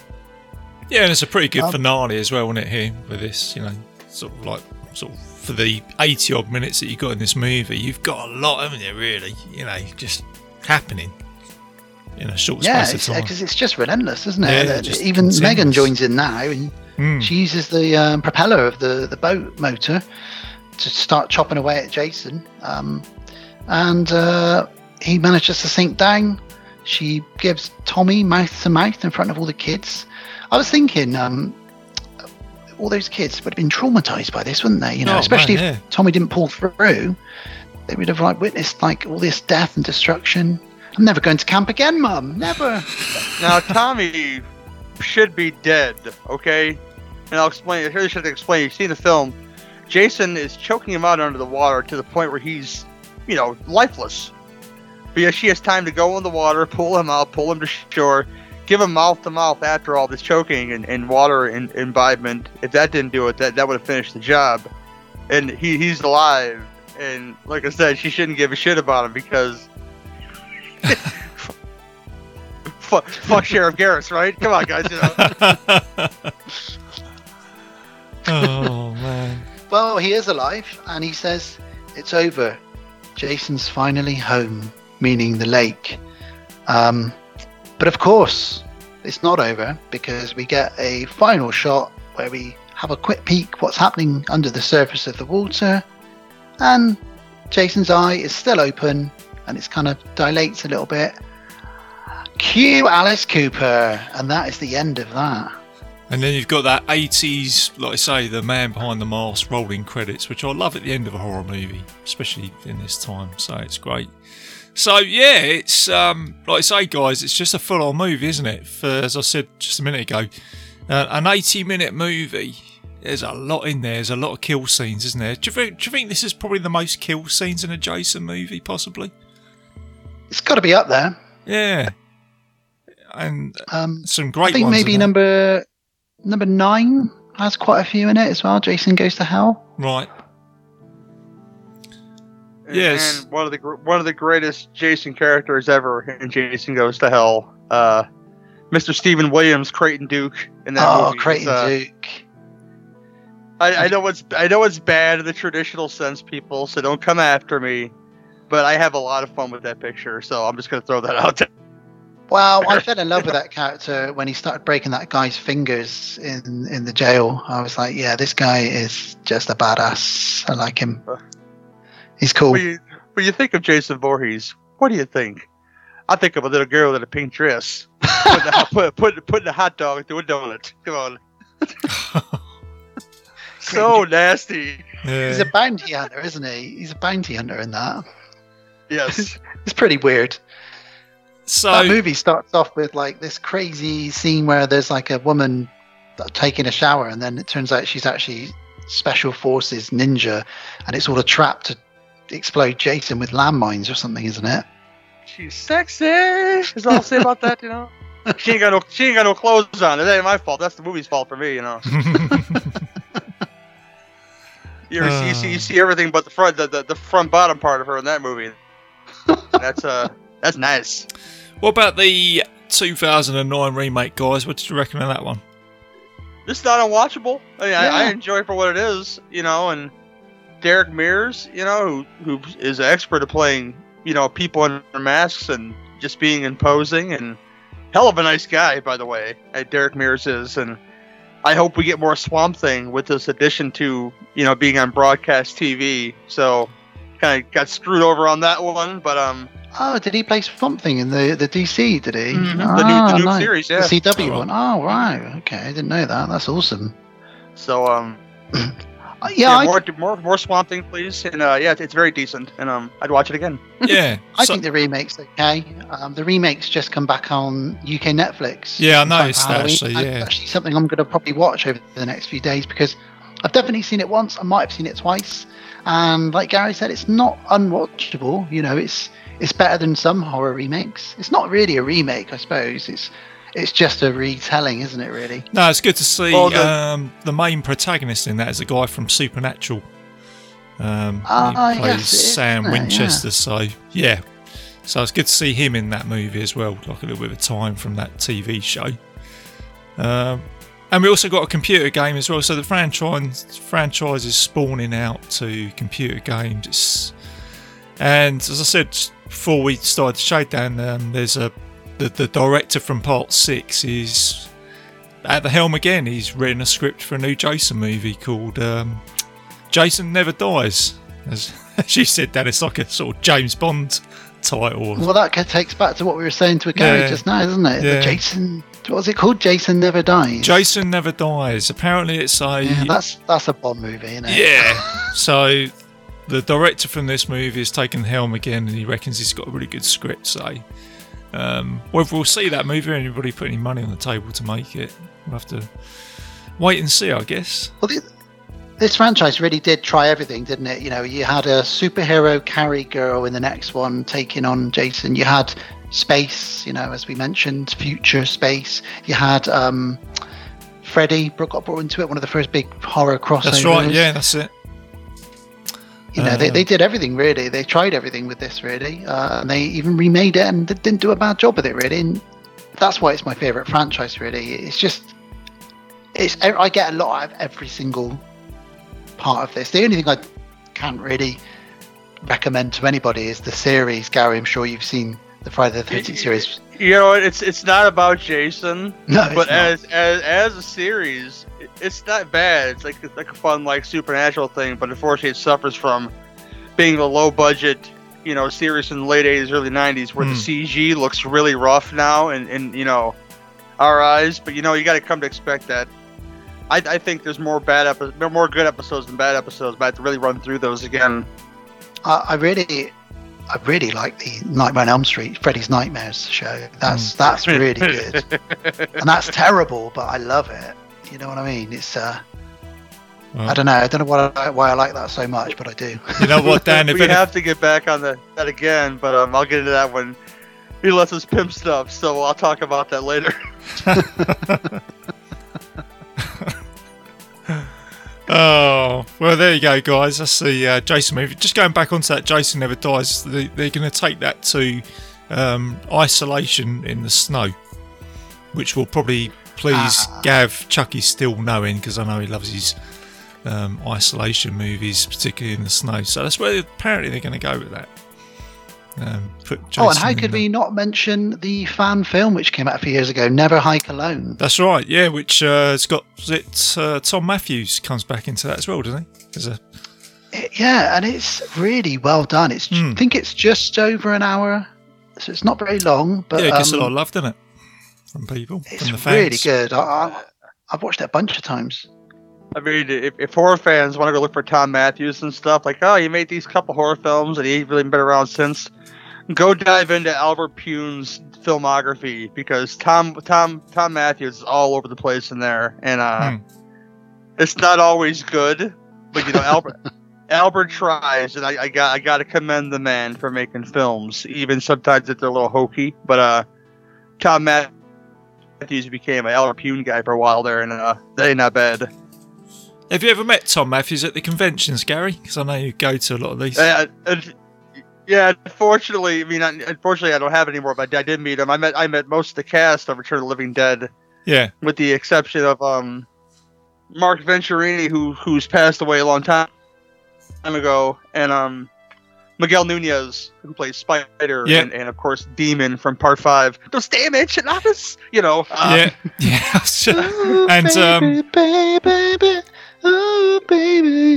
And you got suicide. pulled, I pulled, I pulled Dan's I pulled Dan's string there. See, it's a You knew it. You, that's all you had Yeah, to say. yeah. And I, you knew you were going to get me singing that. I was going to say you got some of the cast from uh, the evil um, Return of the Living Dead, haven't you? Because uh, Suicide is in. Is he in that one as well? Yeah, yeah, but he um, L- Linnea, yeah, that's trash. Suicide is the guy that's passed away. Um, yeah, that's right. Yeah, that's him. Who who also another Friday the Thirteenth reference played Vic in Part Five, the Hmm. guy with the with the axe, you know, that That's kills it. uh Yeah, that's right. kills Roy's son and just sets it all off, you know. One of my favourite kills in any horror movie. Um, just Oh, right. because it's so random, and I really feel like that guy deserved it. Yeah. you, you know what? You can just forget it, you know.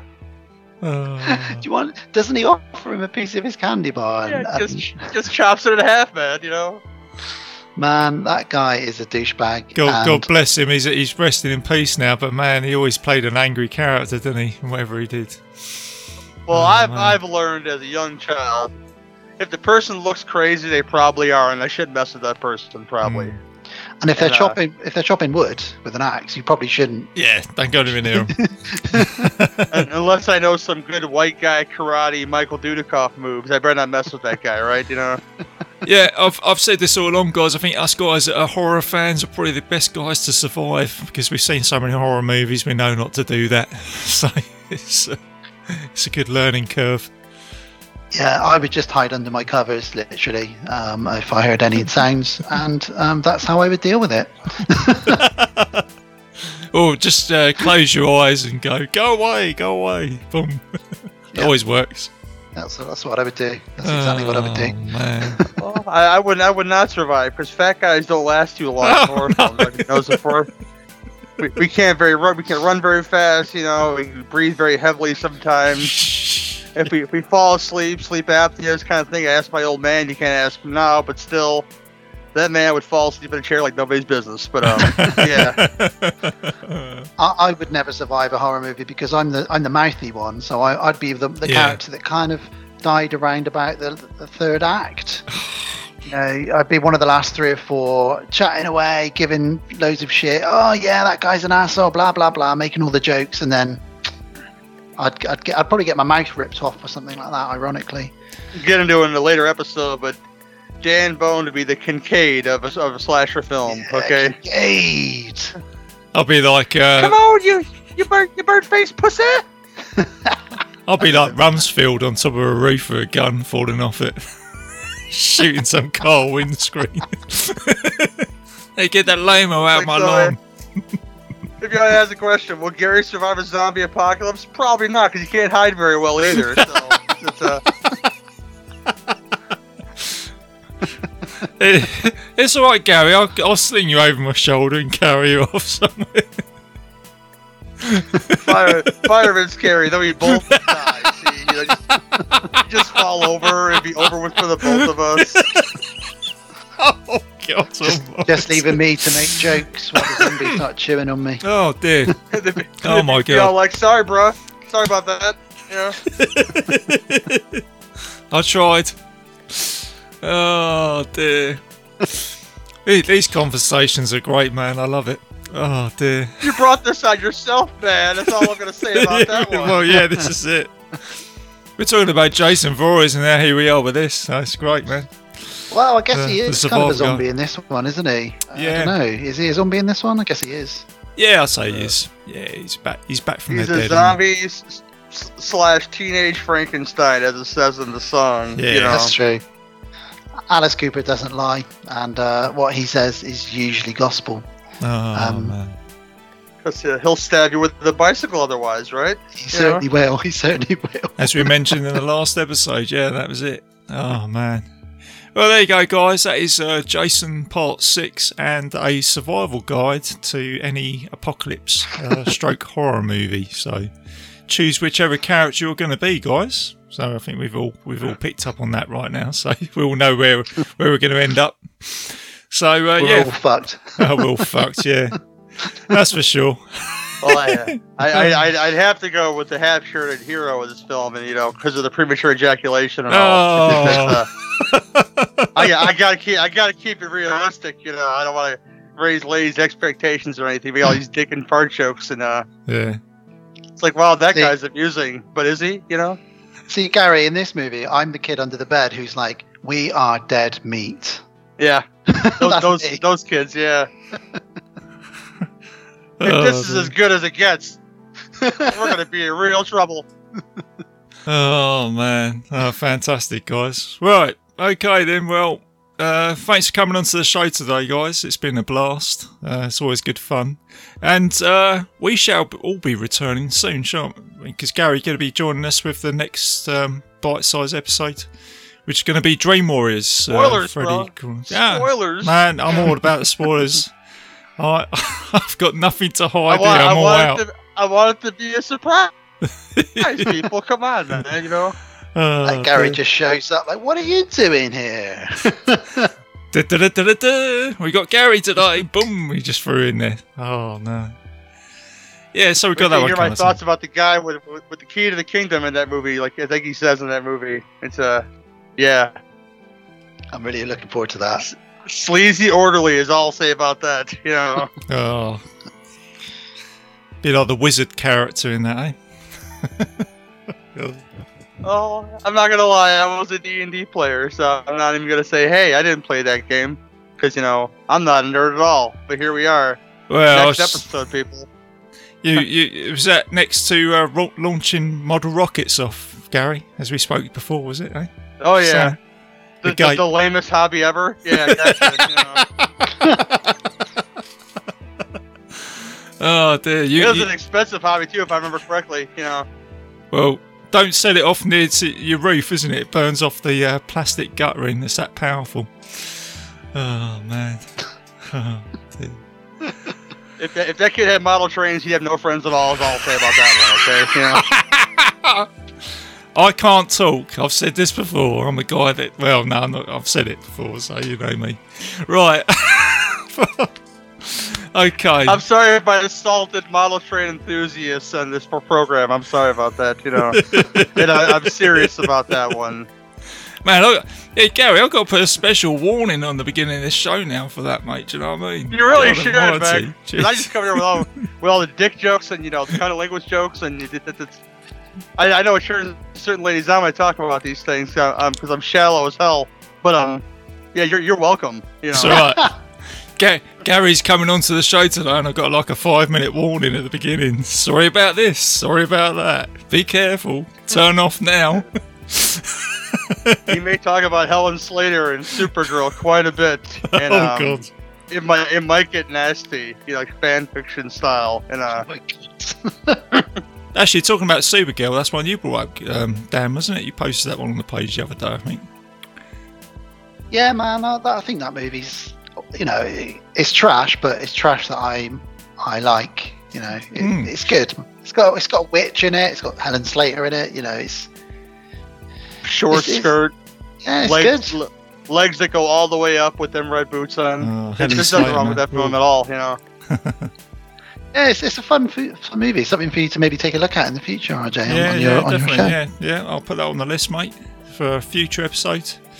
So, um, guys, uh, Dan, I know you've got your next episode coming up, mate, soon, haven't you? Your hundred episode coming up. Yeah, episode 100. We are doing um, Hot Fuzz and Shaun of the Dead. Um, Nice. So that's going to be a real fun chat for Gav and I to sink our teeth into and just kick back and celebrate 100 episodes. It's taken us about 25 years to get there, but we've got there eventually. Uh, it's all good stuff, man. It's all good stuff. And Gary, what are you up to, mate? You got anything coming up, or because I know you've had a little bit of a got- hiatus, mate. I know things ain't been too great. Yeah. Yeah, we had the fire, and you know we're, we're doing better now. If you're listening Yeah. to the show and you helped us out, I um, I gratefully appreciate that. You know, financially and uh, emotional support Mhm. uh, has been wonderful and Yeah. uh, astronomical, and um. You, you, you start to wonder about some folks sometimes, but you know the kindness of people is a very powerful thing. Yeah. And um, I really appreciate that. But uh, got to get back in the saddle again. I got my recordings uh, software got got again and my uh, editing software again. So I and a microphone as you're hearing right now. Yeah. So I'm ready to uh, not stop doing guest spots. I love doing guest spots because let me tell you the the secret of podcasting gold is when you're doing guest spots you don't have to edit. Oh, yeah. that's, that's a lovely thing and and um yeah cinema beef will be coming back we're supposed to be having um jamie's last show for a while which is going to be the 82 remake of cat people and sleepwalkers guess what the theme of that show is it's an incestual cat people Mm. in that movie and uh sex is sexy time and uh i'm supposed to be doing a a redemption review of the howling with them because it, there's no big secret. I don't like the Howling very much. It, the effects are cool, but the story just. Yeah, I'll get into that in the show. Oh, see, I, I, I- have- I like that watch- movie, but yeah, I'll do I, I like have that. to watch it again to to to do a de- redemption review. This happens sometimes. If, uh, I'm doing it for Jamie and nobody else. Yeah, uh, Jamie, She loves her Jamie werewolves. Salmons. Yeah, she loves her werewolves. Yeah, Jamie Salmons has been a friend of way before I started this game, and uh, she's been a a rock, a, great support support person, you know, and had problems of her own through all this. And I, I uh, I I, I take a bold friend of the Beef Girls, and uh, they, they they they they all love me to death. I love them to death. So just uh, so that's coming. Like I mentioned, some cluster, some small short reviews for the Halloween stuff. I've been watching films with blood in the title, and Hmm. some are some winners and some are some real losers. But you know, you take the good with the bad when you look for the blood titles. And um, I mentioned that that Freddy's Nightmare sings "Burning for Springwood," which you guys are welcome to come on. We could probably do a day show. It's not a big deal.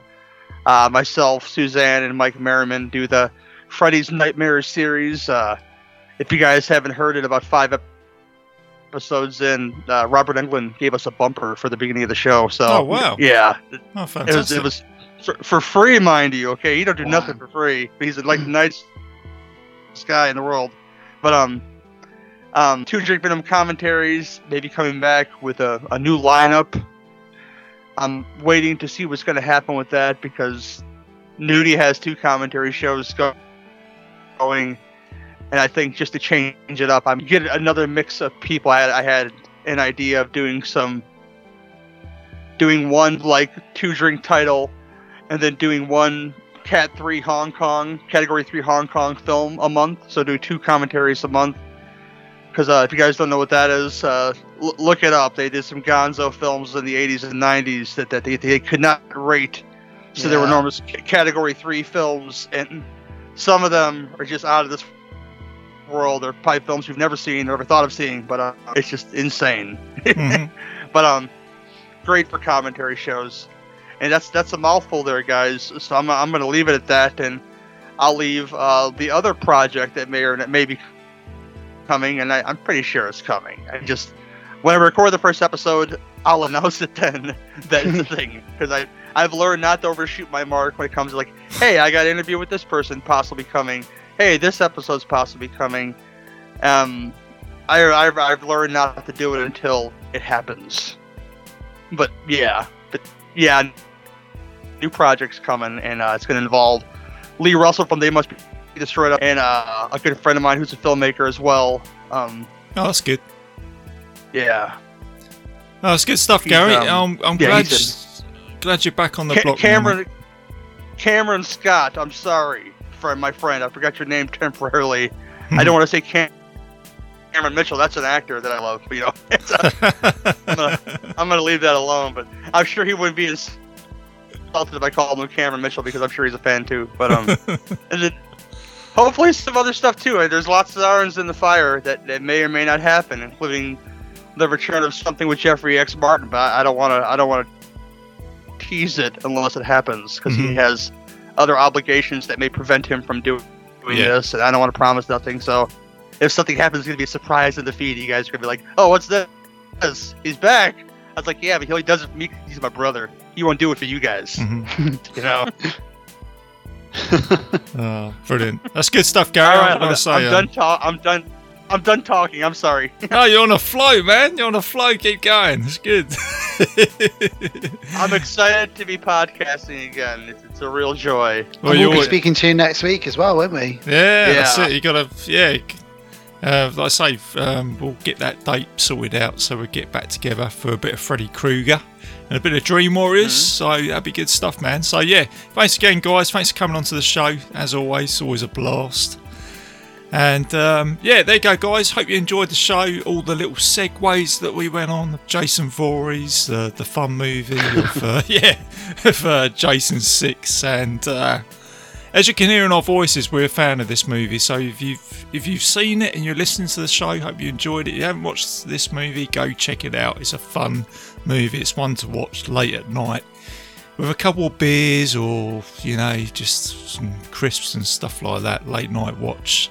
Uh, go check it out. So there you go, guys. Um, a little bit of um, admin for the show. I am a proud member of the Legion Podcast Network. So please check out all the other shows, including Dan's show, Le- um, podcast on Haunted Hill, and Gary's show, um, Cinema Beef Podcast. And if you want to post anything, I've got a Facebook page, so put anything on there, any comments, any films you want me to check out. And if you want to listen to uh, Bite Size Cinema, uh, check out on iTunes, YouTube, and Spotify, and several other players on the internet. So you put in Bite Size uh, Cinema Podcast Legion.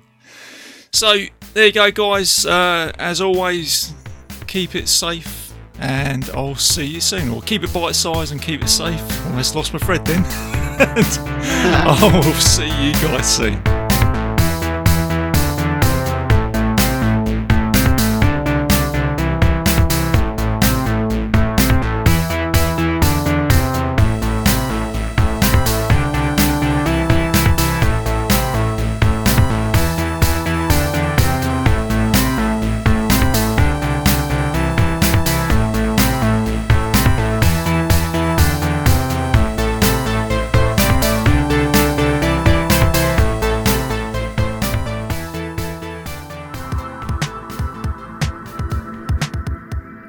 Enjoyed this show, then make sure you check out the other great shows on the Legion Podcast Network, like Cinema Psyops, Cinema Beef, Devour the Podcast, Duncan and Bo Come Correct, Exploding Heads Horror Movie Podcast, Friday the 13th, Get Slayed, The Helming Power Hour, Hello, This is the Doom Show, Hero Hero Go Show, Kill the Cast, Underwater Kaiju from Outer Space, Jerry Hates Action, Legion After Dark, Mental Health, Obsessive Cinema, Discourse, Pick Six Movies, the podcast by The Cemetery, the podcast on Haunted Hill, the Psychosemantic podcast, Rick Radio, House of Wax, Dude Looks Like the 80s, Rabbit and Red Radio, the Shadecast, Short Bus Cinema, Two Drink Minimum Commentaries, the VD Clinic, Who Will Survive Horror Podcast, and Which versus the Doomsday Clock. With such a wide spread of shows, there is guaranteed to be a niche for you to fall in love with. Horror, politics, movies, books, sex, music, commentaries, health, video games, kaiju, action, news, comedy, and opinions that would most likely get you killed in some parts of the world. We are proud to bring you some of the best podcasting in the world. Check us out at www.legionpodcast.com, iTunes, Spotify, Stitcher, YouTube, and any other dark corner of the internet where podcasts can be found.